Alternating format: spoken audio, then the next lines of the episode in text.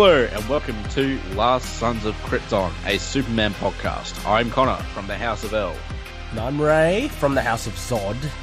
and we are joined by special guest Dave from the Swamp. Hey guys, how are you? Good, Very thanks. good, Dave. Very good. Uh, glad to have another Kryptonian on us, another Okay. survivor. That's good. I'm from Argo City. There you go. I'm from. Boom. There's a there's a deep dive. that is a, that is deepest lore right there. Oh, Um, jeez. Is that, is Yeah. It, is it? I don't know. Is it Connor? Is it good? Or- yeah. yeah, Da- Dave actually, ironically, Dave might know more than you. Um, I'm not sure though. Probably. Uh, do- I reckon he does. I reckon you do, Dave. Surface knowledge uh, at best, basically. But you know, to, So get, to get by. Uh, D- Dave, Ray, and I are, are all acquaintances from before because Dave runs a podcast called Signal of Doom. The greatest And- podcast on the internet, I often say. Very good. yeah. Well, One of the most popular. well, we, we are on, you know. Oh, we're, we're on lots of the crypto. Be here, but you know, um, signals there always. yeah, yeah. No, uh, Signal of Doom. Uh, I used to co-host on there for a little bit, and Ray has been on very like Popped a in lot. and out. Yeah, Um, in and out. Few times. We're going to have you on again, Connor, soon. We're already planning. Uh, you know, the the next. It's almost like peace talks. We have to arrange him, you know, months in advance, kind of thing. Yeah. we're also coming on as well. So there you go. Yeah. Yeah, it's busy at the swamp. We love we we love guests at the swamp. Frankly, we love them. Unless it's Swamp Thing. Yeah. Oh. fuck me. oh, sorry. Can I swear on this? Sorry. Yeah, yeah, we're Yeah. explicit. Oh, okay. Um, a lot of our listeners do have kids, but uh, I'll just Oh. I'll, I'll send the ones that do a warning that f bombs are dropped I, I early snap on. comments on Swamp Thing. Yeah. Well, I, I, I love old Swampy. Yeah. Um, I hope he rocks up to your house one day and starts talking to you in a droning monotone about the green. I'll just go to bed. Frankly, I'm like I've heard it all before. and It wasn't interesting the first time. Yeah. But um, okay, so yeah, go make sure you go check out Dave's podcast. Obviously, um, we've done. I think you and I, Dave, we did one Superman in our run together. I believe we did Emperor Joker, which I really Yes. enjoyed. Yeah, That that was a really great book, Emperor Joker. Loved it. Um, I remember listening to that as well. That does sound like a good read, actually. Um, it was um Loeb and I want to say McGuinness on art. I think yeah, oh, it was wow. definitely McGuinness on art. Okay. it was good. Um, yeah, there was a couple of artists, but McGuinness was there. I remember, I vividly remember him. But yeah, it was good. It's you know, like if you want to see Superman have to fight God if he's a chaotic madman, uh, Oh. you know, go read that book. It's pretty awesome. But uh, yeah, Dave. So tell us about yourself. Hmm. Um, you know, how how'd you get into Superman comics, all that sort of jazz? Well, you know, I'm a attractive middle-aged man uh, with an interesting comics that stretches back to the '80s. Um, and in fact, I can say this: I've always liked Superman. I'm by no means an expert, and I'm not like he. I'm a huge Batman guy, so Batman would be number one in DC. Yeah. But that said, from a very young age, like well below ten, uh, when I was just a kid, um, the Superman cartoon show, and it was it wasn't the animated show from the nineties because I'm old. It was like it was definitely from at least the seventies. You know what I mean? Probably Oh. no later than that, and it was called something like Adventures of Superman. Um, it had a Superboy insert in it. I was I loved it, and it was a huge like to me that was before I even really knew what comics was. Superheroes, that's what it. That's who he was, and that's what you Yeah. know, was the whole thing. Uh, just before I, that, I just before as well Spider Man I got into, but Superman from a very young age, I thought of as kind of superheroes and comics, um, and was always a big influence on me. And and even now, when I think of Superman, um, I I think of that classic kind of. It was very bombastic, like fast on a locomotive, or more powerful locomotive, fast on a speeding bullet. It was all that kind of stuff, and it had the Superboy in the middle Yeah. um, which I really enjoyed with Krypto. And yeah, I mean, so from a very young age, I was interested. Um, as I got older, though, I definitely moved away from that and got into sort of more, you know, Yeah. Judge Dredd and all that kind of stuff, and Batman a lot more. Um, and but then. You know, when I sort of I gradually came around to it and started looking for cool Superman stories, I realized that yeah, no, it's he's he's a really cool character, and um, although he's not my number one, I mean, he's he's up there. I mean, I think we wouldn't have modern day comics without Superman, and I think he's one of the few that I actually find interesting to look at. I think a lot of times, um, sort of academic looks at Mhm. characters can be quite dull Yeah. because of Superman's impact and longevity and how long he's gone through so many sort of hands, really, and yet still kind of retained a, a very core kind of look and aesthetic. Well, I was, Um, Yeah. I was about to say, Dave, that's that's interesting because you mentioned it, and I know, and Connor knows as well. Um, you know, some of your faves, as you mentioned, Judge Dredd and and the likes of the Punisher, really kind of gritty characters. Did did Superman? Because everyone in the nineties basically was made grittier to some extent. You know, you could argue that with Spider Man when he Oh, became the Spider. You can argue that with Captain America when he became the Captain. Um, uh, with Superman, did that did that at all attract you? Did, did that bring you back to, to listening? And, oh, sorry, to to reading Superman? I tell you something interesting. I was a, in the nineties. Okay, Batman and Punisher and, and Judge Dredd were my sort of everything in comics with Wolverine as well. But and that was my whole thing. But then I, I actually went to a party, and I actually was bored of Batman just because Batman was the only thing I was reading. It wasn't really Batman's fault. It was more just that was all I was reading. And I said to a guy, "What's give me a, another comic that's interesting? You know what I mean? I I need something else as well as Batman."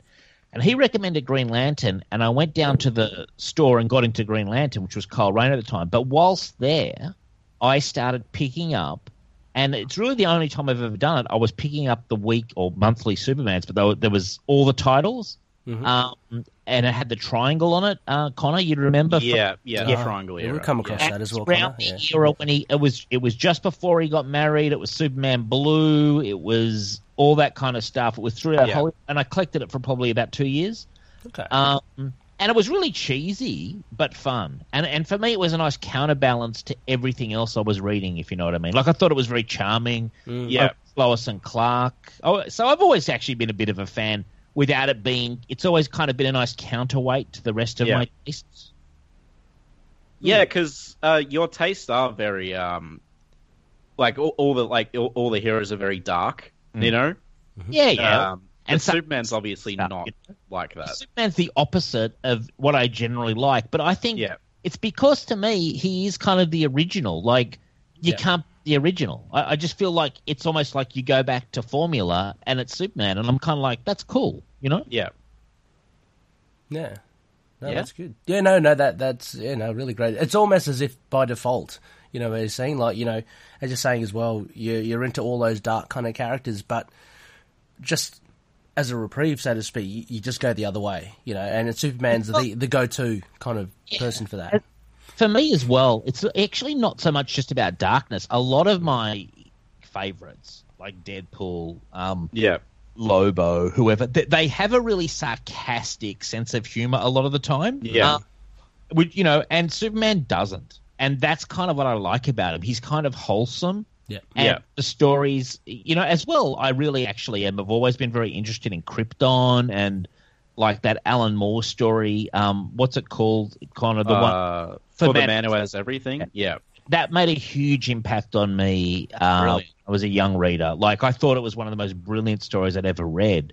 Um, and and and a fascination with with Krypton and Kandor City and all that kind of stuff. I think it's really kind of cool. Yeah. In Yeah. a way. So yeah, it's What, interesting. uh, what what are your thoughts? I, I just got to ask as well because we've recently covered it on um on All Star Superman. Dave, do you like that? oh, I love it. I I um, I'm a huge Grant Morrison fan. Yeah, and yeah, I know with the Invincibles, right? Invisibles, sorry. Yeah, and, and, and a lot, and most of his work, frankly, Yeah, you know, yeah. a good two thirds of his work I absolutely love. Um, and so I, when that came out, I purchased that because I'm a Grant Morrison fan, and I Mm-hmm. quite like Superman, so I collected it in singles. I think it's brilliant, frankly. it I mean, I, I I think for me, it's worthy of another reread. I haven't read it in like Oh, a good for decade. Um, oh, yeah, but yeah. I, it's, oh, um, fantastic, yeah. yeah. It I was mean, a reread for both of us actually when we covered it, and well, we both yeah, came out liking it a lot more than Yes, we did. and different time spans as well. You hadn't read it Mm. in ages. I had read it, you know, not that long ago, and then reread it again, and it's still, you know, it still wasn't like treading old ground. It was, It was really good. Um, so I can't laud that that series enough. To me, that's It works. It's it's one of Morrison. Morrison Yeah, has a lot of really good works, but that's in the top ten for sure. Yeah. Um, he has a love of that character, um, and an understanding of that character that I think is Yeah.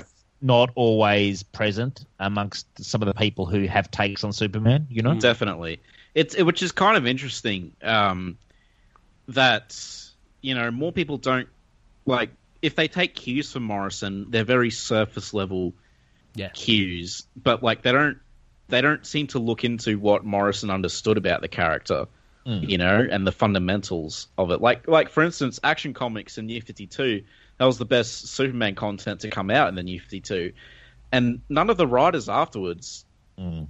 like even acknowledged that run really, and it was just baffling. I haven't read it, and I really need to. I'm going to purchase the omnibus that we've been talking about, Connor, for sure. Yeah, Um, I'm really Yeah. disappointed that that omnibus doesn't also include All Star. I think it, you know, that's a bit of a disappointment to me. Maybe I- it's I big, guess too it- big, you know. Yeah, but I guess if you're doing like if it's a Superman by Grant Morrison omnibus, then it's like, well, if you include All Stars, you have to include like Final Crisis. I love Superman Final Beyond. but isn't isn't All Star kind of like separate on its own? Like Yeah. considered? Yeah, Don't- yeah. Is Yeah, it Frank same thing. On art in All Star? yeah, it Yeah. is. Yeah, yeah. really and they did a movie, didn't they? Uh, I want to say, am I dreaming that, or they did a movie? Some no, years- they they did do a movie. Um, actually, shout out to Krypton Report. We're going to be hopping on their show to cover the animated version of All Star Superman. it's worthy of a viewing, especially if it's someone who's not a comic reader. Hmm. You know, a lot, Yeah. a lot of people I know um, don't actually read the comics, but they love the animated or live action stuff. You know, and Yeah. I, I would give them that animated movie actually because I think it's a really good advertisement for the comic. Like it's just an Definitely. advertisement, you know. Mm. Mm, yeah, Yeah, because it's not as good as the comic, obviously, but like It's, it's it's nowhere near as good as a comic, but it's still good, you know. Well, the comic's that good that even a really like abridged version of it Mm. is like still one of the better animated movies. Yeah, Um, yeah. yeah. sure. Um, actually, uh, uh, briefly, I want to talk about because uh, Dave, you told me you were rereading "What's So Funny About Truth, Justice, and the American Way." yeah, the Joe Kelly story. Yep. Yeah, and you're telling me stuff like it should be taught in schools, and then I reread it. it's like, I I'm mean, being, a bit- I'm being a bit hyperbolic when I say that. Obviously. yeah. Oh, yeah. No, I, I, I thought I didn't think you were like that literal, but um, I mean, I, I, I read it again, and I enjoyed it more than I did last time. But I think I had a better quality scan, so maybe that was it. Did we cover that, Connor? We did very Yeah, early on, yep. like episode thirteen or so. Yep. Okay. Um, yeah, gotcha. I, I love it. I, you know why I love it? It's I actually the reason I read it was I, I in if you read Grant Morrison's um uh sort of autobiography. Um, Oh, the, Super Gods. Super Gods, yeah, yeah. He Yeah. he mentions Joe Kelly's run in there, and I read like one of you know sometimes you'll get that newspaper article that that makes a big deal about a comic story. You know, they just pluck one out of the air. I read that, and I was like, well, I know Joe Kelly from Deadpool. I respect him a hell of a lot. Uh, I so I went down and, and years ago, and I and I got hold of the issue and read it, loved it. Um, and then it's in the collection that I've got, the Celebration collection, and so I Yeah. read. Yeah, the reason I love it is so many reasons. It's the heart of Superman. I like my Superman pretty basic, good guy, which he is generally, and you know it, it, it has the authority. One of my favorite, um, uh, you know, um, stories like the authority of Warren Ellis, uh, if we're allowed to say his name anymore, are created. and um, you know, I love that thing. And so basically, Joe Kelly took the authority, changed it into the elite, but brought that into the regular DC, which was all the sort of you know new style of the superhero kind of being the police force of the world or whatever, and Yeah.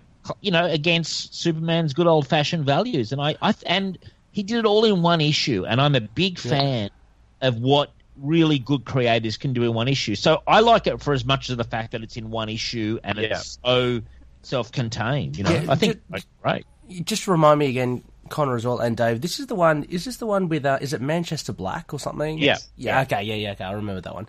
Okay. Yeah. It was the one issue and stuff. Um, it did seem to be part of a, a, a greater story. Like there were things um, I remember just from off the top of my head that it seemed to you know to be part of it. Uh, he's ripping off what what he's doing. He he basically just rips off the whole concept of the authority down to the actual ship. Yep. And so he just transposes that into this story. So it seems Wow. there's a lot more story when really he's just taken the template of the authority uh, and put it into obviously Superman. So yeah, it, it's really interesting. I think I think it's a really interesting sort of uh, experiment. And apparently, Joe Kelly, fr- from what I read of Jack Grant Morrison's um, book, he took he did a very pacifist version of Superman, um, which you know I think is interesting as well. And you know, I just think it's. I don't know. I, the reason I say taught in school is because I think it it asks questions that necessarily aren't fully answered in the issue. They kind of leave it up Yeah, they aren't. you know. Yeah. Yeah, Yeah, it, I, I didn't know actually they were that close to the authority, like with the ship and everything. I only have passing ship, knowledge yeah. of the authority. Uh, like put it this way, it, it's kind of like the authority if the authority was slightly more bad. You know what I mean? It's, it's he. It's kind of like he rips it off and, and then smudges around the edges, but he does it very consciously. So it's like you know, it's a all D, it's an all DC joint anyway. So Yeah. um, yeah, I mean, like the the authority ship is called, I think, the Carrier, and uh, you know, blah blah blah. It lives in the bleed, whereas that ship's Right. called whatever it's called. Like it's all very similar. The the actual characters are a bit more villainesque than the authority are. Really, you know, they've sort of like taken up a notch or two. That that's what I've heard from people who've read the authority is that they're not as bad as they are in um No, uh, that story. oh, they're not. No, no, they're not. They're more heroic, but Okay. the the concept is is kind of what he's taking, and he just dials up their sort of. Well, he takes it to the extreme. yeah, yeah, Yeah. exactly. Yeah. Which I think like is kind of the point of that story is these two Yeah. extremes up Yeah. against each other. And like I just want to say DC if you if you really are going to make Superman the leader of the authority, that is so fucking wrong. Um, That would be stupid. you know, Are they uh, gonna? that that was that's the big rumor. oh, I can't um, imagine that. Like, I mean, to me, that wouldn't be the authority. That's just that's just like the Justice League, but they're calling it the authority. You know, Superman doesn't yeah. belong in the authority. There's there's a character a lot like Superman, um, Apollo. I mean, he is similar. To be honest, Apollo is quite similar. Really, he's fairly heroic, and you know, he gets his powers from the sun. I mean, he's a Superman analog, like yeah, yeah. so, so many characters, you know, but it's kind of pathetic that they're making Superman the head of the authority to replace the analog of Superman. It's kind of very I really hope it's just not true because you know I feel like Superman just uh, no DC just forgets Superman's roots sometimes, where he was quite anti-authoritarian. You know, Yeah, like sure. he he fights for the little guy. oh yeah. I mean, they they remember that very occasionally when it's convenient, you know. yeah, that that's a good point. I mean, yeah, Morrison brought that back and then oh, disappeared again. Um, Yeah. well, you're talking about what Dark Knight Returns as well, right? Isn't that the whole? Well, he's a puppet of the government. Yeah, he's- yeah, isn't he's that the the, whole opposite in thing? the- Yeah, exactly. I the whole was talking about Superman. Yeah, yeah, that's the opposite of Yeah, what Superman is really. Yeah, that's what I Um, mean. Or what he started as, I should say. yeah. So he was portrayed quite differently in that one. Yeah, Yeah. But to be fair, that was an Elseworld as well. Oh, okay. So, Right. um, What but people don't. by this point though? I was thinking that the other day. With Yeah, so good- good prices, point. Like, what isn't you now? You know? Elseworlds may as well like be just as canon as Post Crisis. Hmm. Um, Yeah. you know. Definitely. Um, Yeah. but uh, speaking of, like, oh, this happened on like Earth 2017, 20, some shit like that. Like, you know, continuity can go on the bin. I just I just want good stories. me too. Um, you know, um, and uh, briefly, Mm. Um, so we might do a proper review later, but our listeners know that I've been eagerly awaiting the Man of Tomorrow debut, oh yeah. the animated movie, and Dave and I have managed to watch it.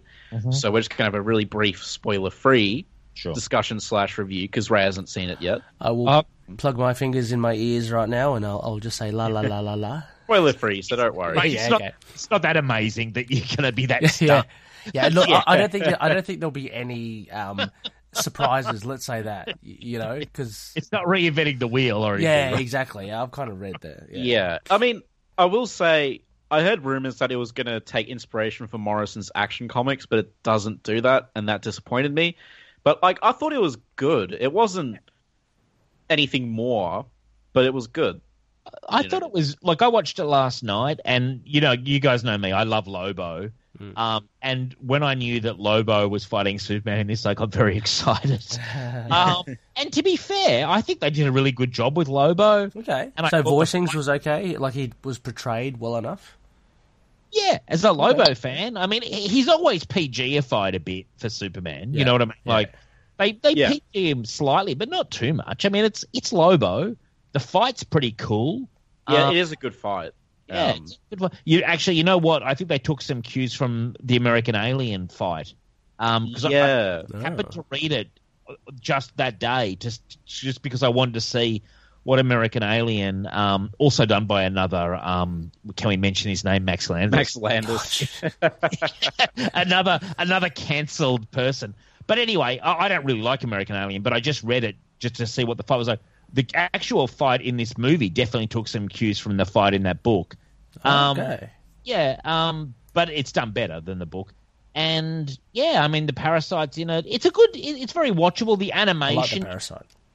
Parasite's good in this. Um, and overall, uh, it's it's very entertaining. Um, the animation for me is a kind of it's very particular. I Yeah. don't you know if I like it really. Okay. It's kind of cheap, uh, but at times that works. Like I don't know, it's it's just a very particular style of animation that I'm not sure I want to see too much more of that style. Yeah. But the story carried it. I enjoyed it. I didn't get bored. Sometimes in the animated stuff, I get bored about halfway through. I just lose interest. Right. Um, this one kept me engaged. I gave it seven point five. If it had better animation, I'd give it an eight. Yeah. I, it, it's very it, look. It's good. You know, it's it's fun. Yeah. Like it yeah it's i agree it's solid um as, as for the animation like god i have lamented on this podcast a fair bit about dc's cheap animation Yeah. Mm. um i found this to be better than say red sun You hate that one, Because- don't you? Really? Oh, yeah. I thought Red Sun animation was okay. Like, again, I t- far it just seems I, I don't know. I have not experienced like the, the top tier animation quality because I tend to not worry too much about animation. I think I think it's Ray, fine. It's chill on you, Ray. Ray, you're the one who defended that awful Avengers animation. I'll never forget. which one?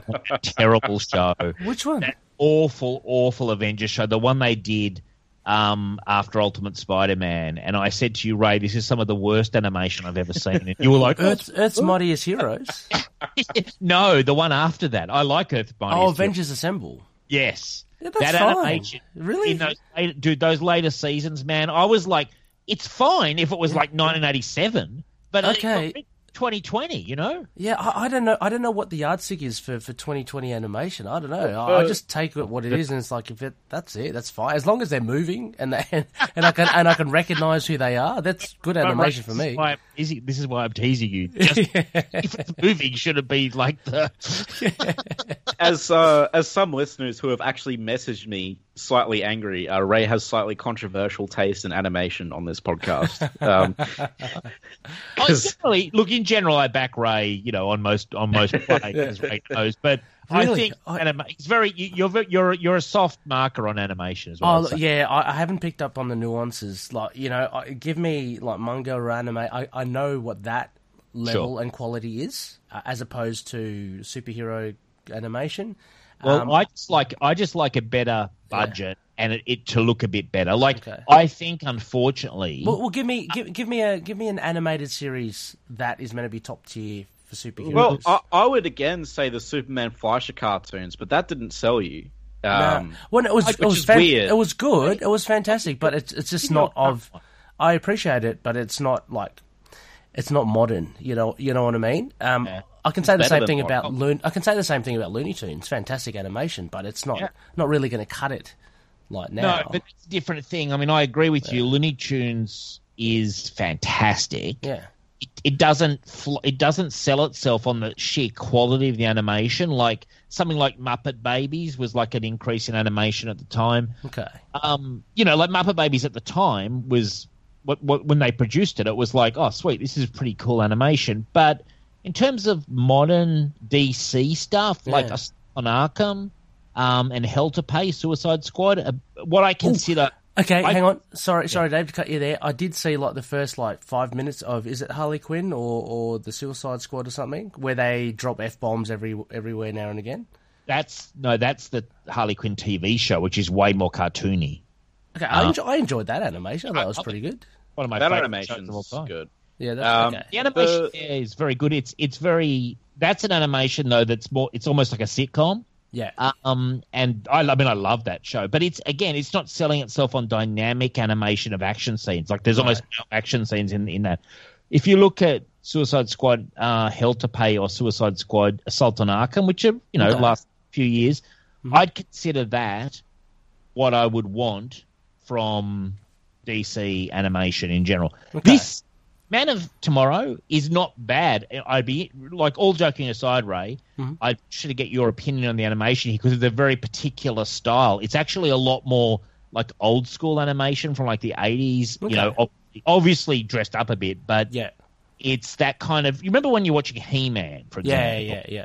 Yeah. Um, it, and it was kind of you could tell it was drawn. You know what I mean? Yeah, It, it's kind of that style for a Okay. lot of character models. And Well, actually, I was I watched the panel for it, Mm. um, and read some interviews about the animation. It was interesting because they kind of did like they knew their budget was cheap, Mhm. so they and they so they tried to make the story smaller scale. Which, when you think about it, compared to the other Superman movies, this is pretty small scale.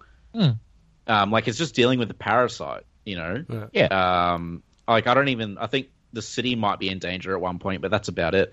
Uh, and so they wanted to make it like animation that would lend itself well to like character interactions, yes. um, and just something that would work with their budget. Like whereas I think the previous, a lot of the previous movies just took that stock animation and would just like they wouldn't try and work around the budget. They would just do all the big scenes, but they look like crap. So I appreciate that these guys did experiment.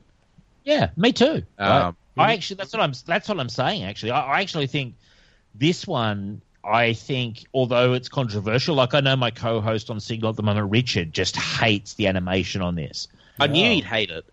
Oh no, I, he he flat out hates it. Whereas I'm sort of I'm a bit more like Ray. I I am quite forgiving on it, and I'm sort of like I am more story based anyway. So Mm. I think this is proof that once again, sometimes a good story can carry Yeah. not not like a class animation, and in this one, the story does sell it. I mean, I'm giving it seven point five, which I think is a pretty that's a know, pretty high score. Yeah, Yeah. yeah, yeah. Yeah. I mean, yeah, like the Man of Tomorrow. There's a couple of big action set pieces, especially one with Lobo. Um, but like, you know, it is about the characters and the story first and foremost, and the fact that it's an original story that just takes some cues from stuff instead of a direct adaptation of a comic, I think helps it a lot. Because there was a couple of points I was watching the movie, I'm like, whoa, I didn't expect this team up. Uh, Dave might know the one I'm talking about towards the Okay. end. um, and uh, I also I really liked Martian Manhunter in this movie. I thought he was really cool. He was good. I, I thought Lobo looked really good, and I thought Lois's uh, character looked really good as well. Like the, the the design of Lois, I thought was very good, and I thought Lobo, for Lobo fans, I thought they got his visual down perfectly. Yeah. Um, How, how were the vo- how were the voices? Were the voices good? voice- voices to me were fine, Ray. I mean, Yeah, it, was, they were. it was professional, you know. okay, nothing outstanding. Just No, no. I mean, enough, it was yeah. it was it was good. You know, Okay. like it, you didn't even notice it, kind of. Because thing. didn't like Krypton what, that TV show? Didn't Lobo have like an Irish accent or something? Connor. like He did, yeah. Yeah. Yeah, Okay. like that pissed me off so much because I fucking hate that show. And uh, like, but I sat through it. Do you, do you remember Ray? How Yeah, excited I because was? because of Lobo. Yeah, yeah, I remember. And, and, uh, then he turns up on screen with whatever accent he was peddling, and I was like, seriously, like, have they never seen Lobo? He's got a very distinctive kind of visual, you know, verbal style. Yeah. Um, and it was just all wrong. But even then, I'm so pathetic because they were like, "Oh, they're going to do a Lobo TV show," and even then, I was like, "I can't wait." they cancelled it, and um, I, I still can't believe they have never done like a Lobo movie in this day and age with Deadpool and everything. Like, I Yeah, like Lobo definitely would be in the cards if if Deadpool succeeds. You'd reckon Lobo would as well. Lobo doesn't have the quote unquote meme status of Deadpool that Daniel Way sort of brought in. Put Daniel Way on Lobo, and then maybe. Okay. You'll get it. Fucking Jesus. down way. prick. No, thank you. Like, Uh, just take. There's so many good Lobo stories from Alan Grant's like run in the '90s. Like, you know, they don't need. You know what I mean? Like, you could.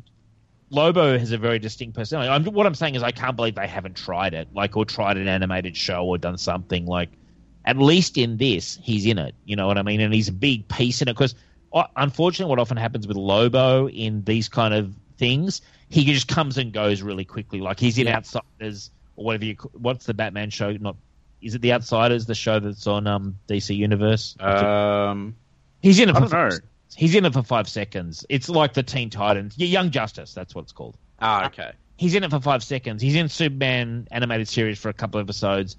You know, Yeah. he's in. He generally just pops in and out very quickly. Whereas at least in this movie, Lobo's actually given like a lot of room to breathe, which I yeah, really he's a he's a supporting character, not a like him. Like because the whole, I guess these are kind of thematic spoilers, but the reason Martian Manhunter and Lobo are in it is because of the whole sole survivor, like of a planet.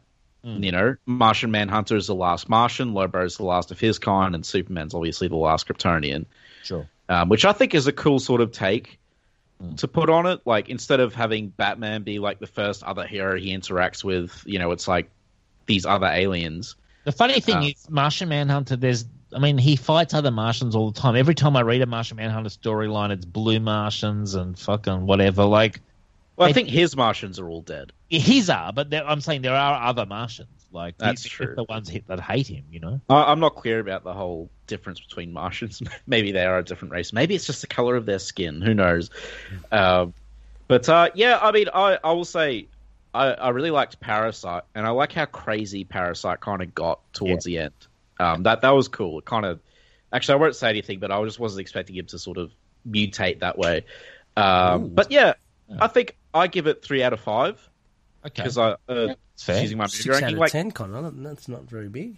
well, I but like I really enjoyed it though. Okay. Um, Look, to be fair, I'm being uh, Ray. You've heard me say this before. It's a soft seven point five from me, Yeah. but I'm going to stick with it. Like it, it's good, you know. Mhm. Like I mean, I I think Ray. Honestly, I mean Ray, you do a Superman podcast. I was about to say if you like Superman. So um, yeah, I mean, I think for a Superman fan um, or someone who likes Superman, uh, yeah, I mean, definitely. You, Oh no, I, I, for decent. sure I'll be checking it out. Yeah, Uh, no, it yeah, has I- interested me.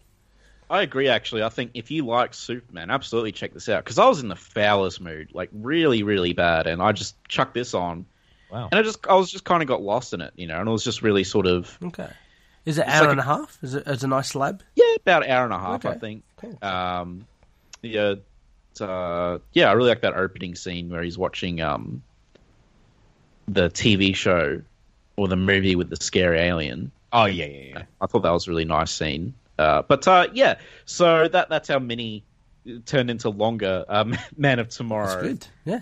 um, thing. But uh, yeah, we might talk about it again when Ray watches it and stuff because it is a good movie, and I've I've Mm. got the Blu-ray pre-ordered, and I'll be Oh, watching it again with my friend who's a big Superman fan. So Yep.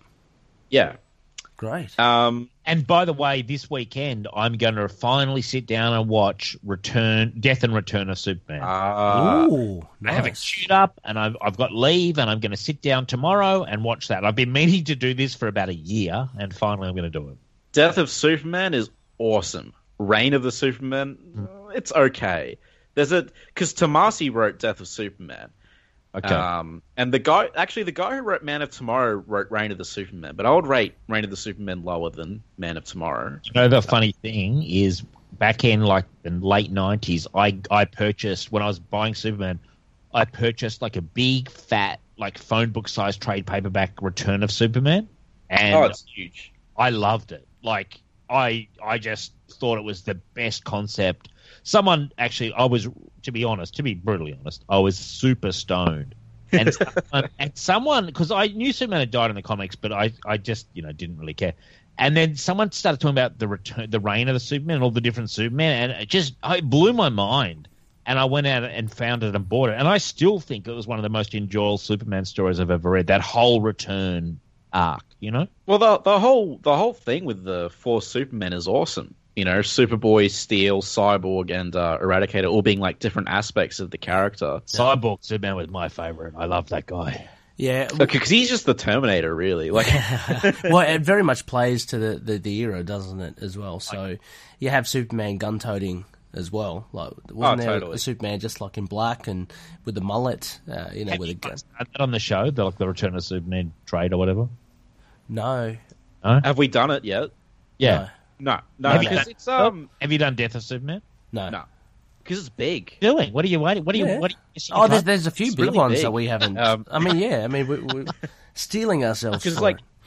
Return of the Return of Superman's like that's a big book. Um, Death. I've got the Death of Superman omnibus, and it's massive. oh yeah, it's Shit, huge. maybe that has Return in it as well. See, Actually, my, my favorite's always been World Without a Superman, Mhm. um, where Superman actually wasn't in the issues for like yeah. I don't know a long time, like six months. I think he was just gone. Um, and I don't know. I just I thought it was pretty realistic. Sort of, you know, they sort of sens- sensationalized Superman's death, and the people closest to him didn't get to mourn him properly. I thought it was really cool. But uh, the popular thing is everyone thinks Reign of Superman is the best one. okay. Well, I Uh, enjoyed it. Um, yeah, but anyway, It so is good. I am interested in watching the uh, movie, but I will say, as a final sum up on animation, Ray, I am very critical, and Connor knows this, of the costume choices they've made Yep. in, Oh. the, in the Justice League movies in general, because they, they, they basically took all the concepts from New 52 and didn't have the balls to change them when New 52 was erased. And So, so, this is for Superman for, for for across the board. Superman, Wonder Woman in particular, Oh, okay. it just annoys me every time I see it. I like the costumes. Well, I, I, I liked the Wonder Woman Year 52 design. I like the Superman Year 52 design. Sure, Well, it's not it's classic Superman, What? but, you know. Are you telling me you take the fucking new 52 Superman over the classic Superman? I wouldn't take it over the classic Superman, but I still like it. You. But, yeah, but, but that's my point. I don't want to take it. That's what I'm saying. I, I want the classic. Give me the Yeah. classic. Oh, it's shown on the- the on the I- I'll on take the, the cartoon. Yeah. I don't know. I just I, I have very strong feelings on the matter, and it annoys me when it comes on. But I'm going to push past it tomorrow because I actually do quite enjoy the movies themselves. That's a very side fact, so Hmm. I can put that aside, and um, I'm looking forward to it because I I'm, I'm I'm really hoping that Doomsday fight is something special. Oh, the, the Ooh. Doomsday fight's awesome, and the animate like it's obvious all of the budget went into the Doomsday fight animation because before it it's kind of potato, and then it becomes like super detailed as they're fighting. So, Right. um, Wait, yeah, you're not one of those weird underpants people, are you? Like Superman has to have the trunks, or he's not Superman. I don't really care, dude. But I, I just like as I Just said, the cape and the blue and the red. Yeah, the right? cape and the Yeah. emblem. That, that's Yeah, what right. I need. Uh, like when I think of Superman, I think of like a classic kind of Curt Swan, heroic. You know, like I don't want this newfangled shit they just whipped up in five minutes before New Fifty Two, and just you know what I mean, like kind of that in that kind of that when they had the fucking brainwave at DC DiDio and Jim Lee, and, and just Jim Lee just did every design in like ten minutes. No thanks. You know what I mean? Like that's not my cup of tea. I want the classic. I'm sorry if that's. I mean, if it if it ain't broke, don't fix it. Yeah, I just That is yeah, a saying. like I don't I'm- agree. I'm not sorry if that's I- a hot take because I think that that's a very kind of common opinion. Oh, I think it. My, yeah. my take is the hot one actually that I actually liked the costumes. So um, you know. you But know. but see they're, they're gone. It's like that's why I find it so weird. Like DC have moved on from it. Why haven't the animation? well, to be fair, uh, when he comes back at the end of Reign of the Superman, he's wearing his rebirth, his reborn costume, not Okay. the, which Do still doesn't have black- the trunks. But Do you see the black costume at any point? yes, Good. Okay. yeah, they're pretty faithful with the mullet and stuff. Um, so, but like the Reign of the Superman cuts out, it doesn't have the Coast City destruction, and that Yeah. really annoyed me. That annoys me too. Yeah. Because like I'm like instead of leading up to something else, they should have led up to like Parallax Yeah, that would- animated. That would have been awesome. yeah, but they just don't have the sort of time or energy or balls to do any of that. They just Well, sort it's of because Green Lantern isn't popular enough, which is bullshit. Because Green Lantern's awesome. Um, yeah, right. I mean, I think it's a cool story, but like they sort of at, at a certain point, like let's be honest, all these animated stuff it makes some massive concessions for time and space and everything. You know. yeah. Yeah. they have to Well, at least I prepped you for the lack of Coast City. Because uh, Yeah, I can live when I watched I it, expected it. Is I Mongul was- in, is Mongul in it? no, Oh, come on. yeah, Come on, Connor. you. I guess you'll see. I mean, considering considering the follow up movie is Justice League Dark Apokolips War, you might be able to guess. Oh, if it's Darkseid, I'm happy. That's okay. Yeah, okay, cool. Yeah, you'll be happy then. Um, yeah. Oh well, that'll be interesting. Actually, I'll be interested when you get up to Apokolips War as well because I quite like that one. I've got it all queued up and ready to go. So basically, when I watch Death and Return, and then um, this long weekend that I'm off, basically, I'm going to watch Apokolips War as well after Death Yeah. and Return. Yeah. Yeah, Ap- Apokolips Have War. you watched all this stuff, Ray? Have you, are you on top of all this, man? No, um, but I will. I am keen to actually watch. It's just finding time, really. I haven't been able to watch I- much. It's a lot to watch. I appreciate that. I'm the same, and it's hard. You've got the kid and stuff. Like it's it, it's late night for me, and that's the problem. Yeah, that's the on- only time for me. Yeah, late. Yeah, night. I, I put it on. Like I put on Man of Tomorrow, and I and like 20 minutes in, I was starting to flag because it was like midnight. Yeah, yeah, exactly. I put Yeah, welcome That's to the my world. You put Yeah. stuff on, you're tired, and yeah, it's like yeah. It's, you're not in the you're not in the best mind frame as well because you want to enjoy it, but you don't. I don't feel that you do it justice because you, you're going in, you know, half exhausted. So, um, Right. but that's the only yeah. But that's the only you know. But no, I really do. I am very keen, especially after I heard how graphic. What is it? Apokolips War. Oh Jesus, they went overboard with that. I'd love to see say. that. Yeah, yeah, I want to see it. So no, I'm very interested. fucking bisected, Yeah, like in yeah, and you see the innards. Yeah, I love it. yeah, it's just like I don't. I know it's. I know it's Justice League Dark. I know it's Constantine, but like, man, you know, I don't know. Superman's also a main character and they have just some of the characters they really kill brutally. I'm like, I didn't need to see that particular character get Yeah. violently. I'm looking forward to it. Like, Yeah, I, I oh. bet you are. And isn't this the one that winds up the whole universe after this? They're rebooting the whole Yeah. animated slate. Yeah. yeah, so it's the final one in that um, setting. Connor, Cool. you're, you're talking to a guy that whose motto is "keep on killing." That's right, Ray. Well, Ray, Right. you like your street level. I know you're on Yeah. the Superman cast, but you like street level at the best of times. Too. oh, You've- lo- I yeah. love. You've it, been yeah. down there in the trenches too, Ray. We I've know been that. down. I've been down there. Yeah. Well, I mean, you know, I God, a, a few years ago, the only favorite of mine that wasn't street level was Superman. Um, Mm. Then now Iron Fist has become like kind of a bit more than street level, and Ghost Rider's not street level. But like, you know, I mean, t- my two favorite characters at one point were Superman and Punisher. Like, Oh, how wow. dissimilar do you get than those two? Um, Pretty, pretty, pretty contrasting characters. yeah, that's like that's one team up I just couldn't see working No. at all. Uh, that's that's the team up when they've just run out of everything else. Like yeah. that's Archie versus the Punisher kind of thing. It's just it, it How kind of- is Archie versus the Punisher? Because you said Archie and Predators was good, so Archie Predators one is excellent. Archie Yeah. Predators two was a real disappointment. I read it. Mm. Um, Archie versus the Punisher is just a lot of fun. It's yeah, it's Oh, I've got to watch. That. I've got to read that. Yeah, yeah. yeah, yeah, it's good fun. all right. Is, is it is it the Garth Ennis Punisher? That's all. Just one last question. No, I think it's it's oh God, it's it's like it's like mid nineties. I I think Ah, okay. it's before that. But uh, uh, Punisher in the mid nineties was pretty hardcore, man. Yeah, it's Mike Mike Baron, isn't it? Or Jimmy Uh, Palmiotti? uh, yeah, look, I couldn't tell you who even wrote it. Like, Right. um, I've only read it. Look, I, I'd say this. It, honestly, it's fun. It's a lot Yeah. of fun. It, it, it's got a sense of humor about itself, kind of thing. And oh, the Pun- Archie. Yeah, yeah. Punisher is Punisher, kind of thing. It's Okay. kind of like the Predator thing. Okay, You know, okay. just Yeah, that was pretty good. That was well done. I thought. Well, it, hopefully it's better than Superman, Batman versus Predator and Aliens. I bring that up like every episode just to make Ray Oh my god, that so, is a I, I I purchased that. hard. I Huh? purchased. This is how sad I was at the time. I went into King's Comics and I went, I heard this Superman, Predator, and Aliens. Like, where can I fucking get it? and and and I bought all the singles, and I just got more and more disenchanted with with each issue. Did you burn And- it? Burn them? I just I, I gave pretty much all my singles away. Definitely that away to charity. Yep. But that's such a bad. Oh, Another one, Superman, Batman, and Vampires, which is also really bad. oh that would have been And the, good though. the the sad thing is, you can make those work pretty easily. I you think. could, Yeah, yeah. Good.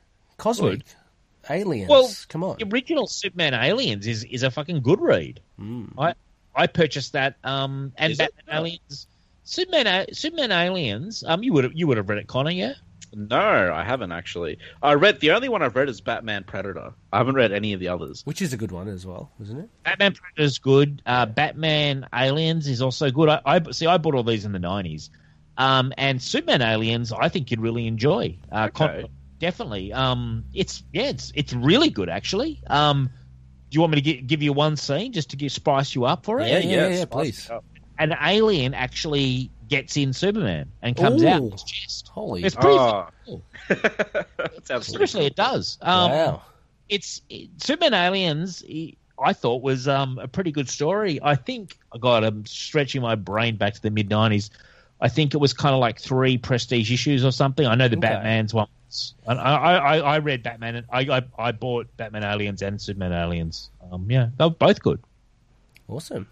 Gonna- When we go get crypto aliens. You can get you can get Dark Horse recently did them all in trade paperbacks. I've got them. I think actually I've got I've the seen Batman. them. I've seen them floating around secondhand. Actually, the uh, Superman I guess I aliens. just- I did see that.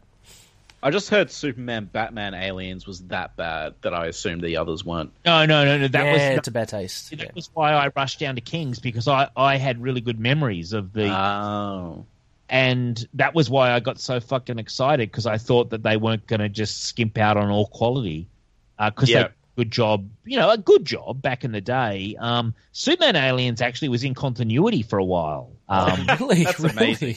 Wow. yeah, because I mentioned Argo City. One of the character, you know, in Aliens, uh, the movie, the character of Newt.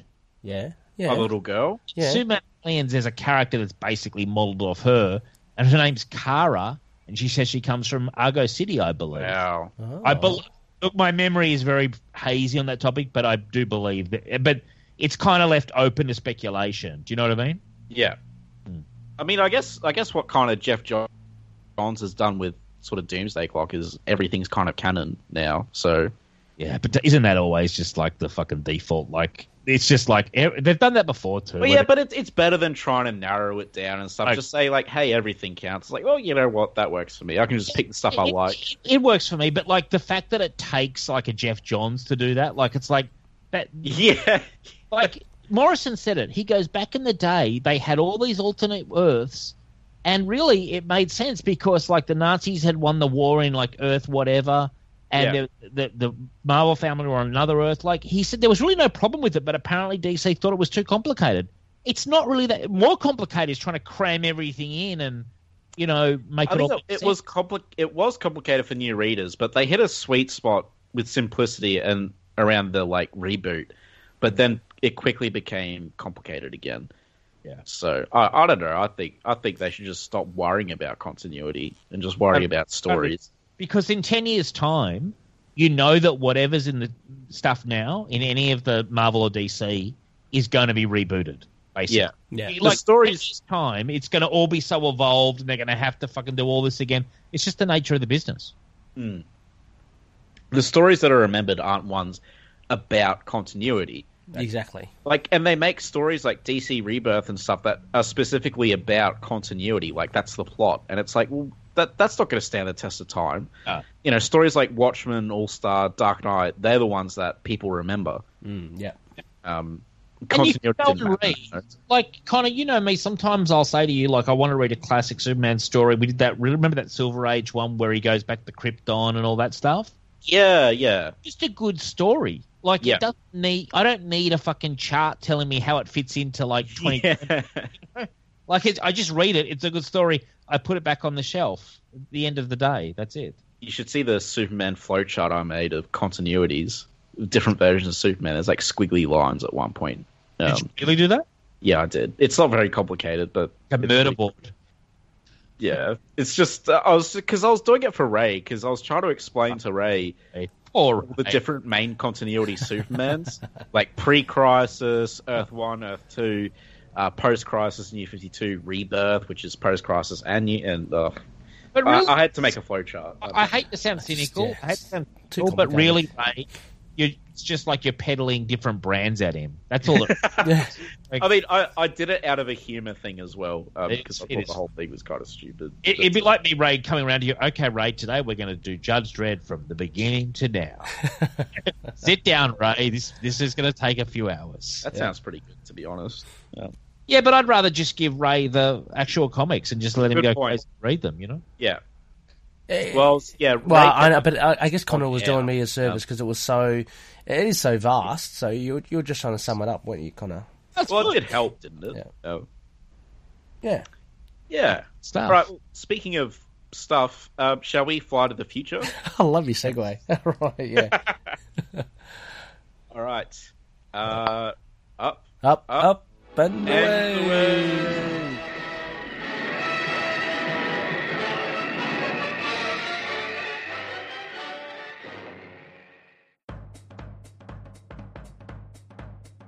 Need a podcast talking about weird stuff?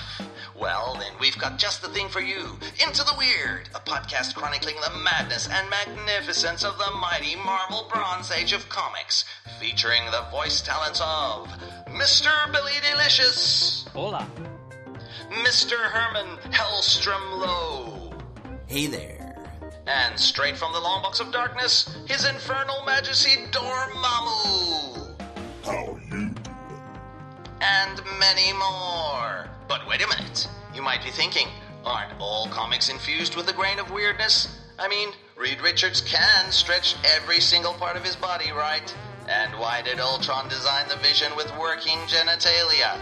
Well, you would be correct, but Into the Weird isn't just any regular comic book show, folks. We focus on the really bizarre.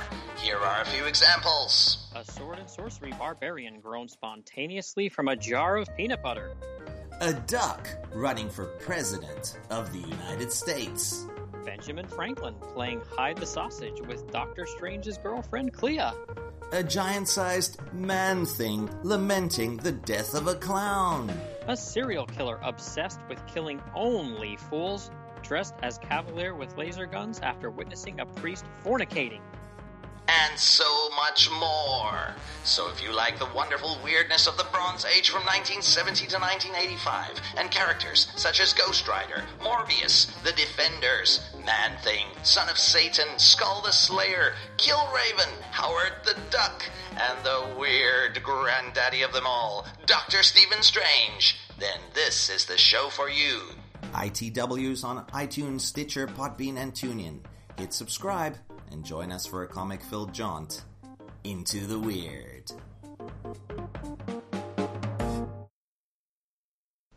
And we're here in 1984, which is, I guess, the future.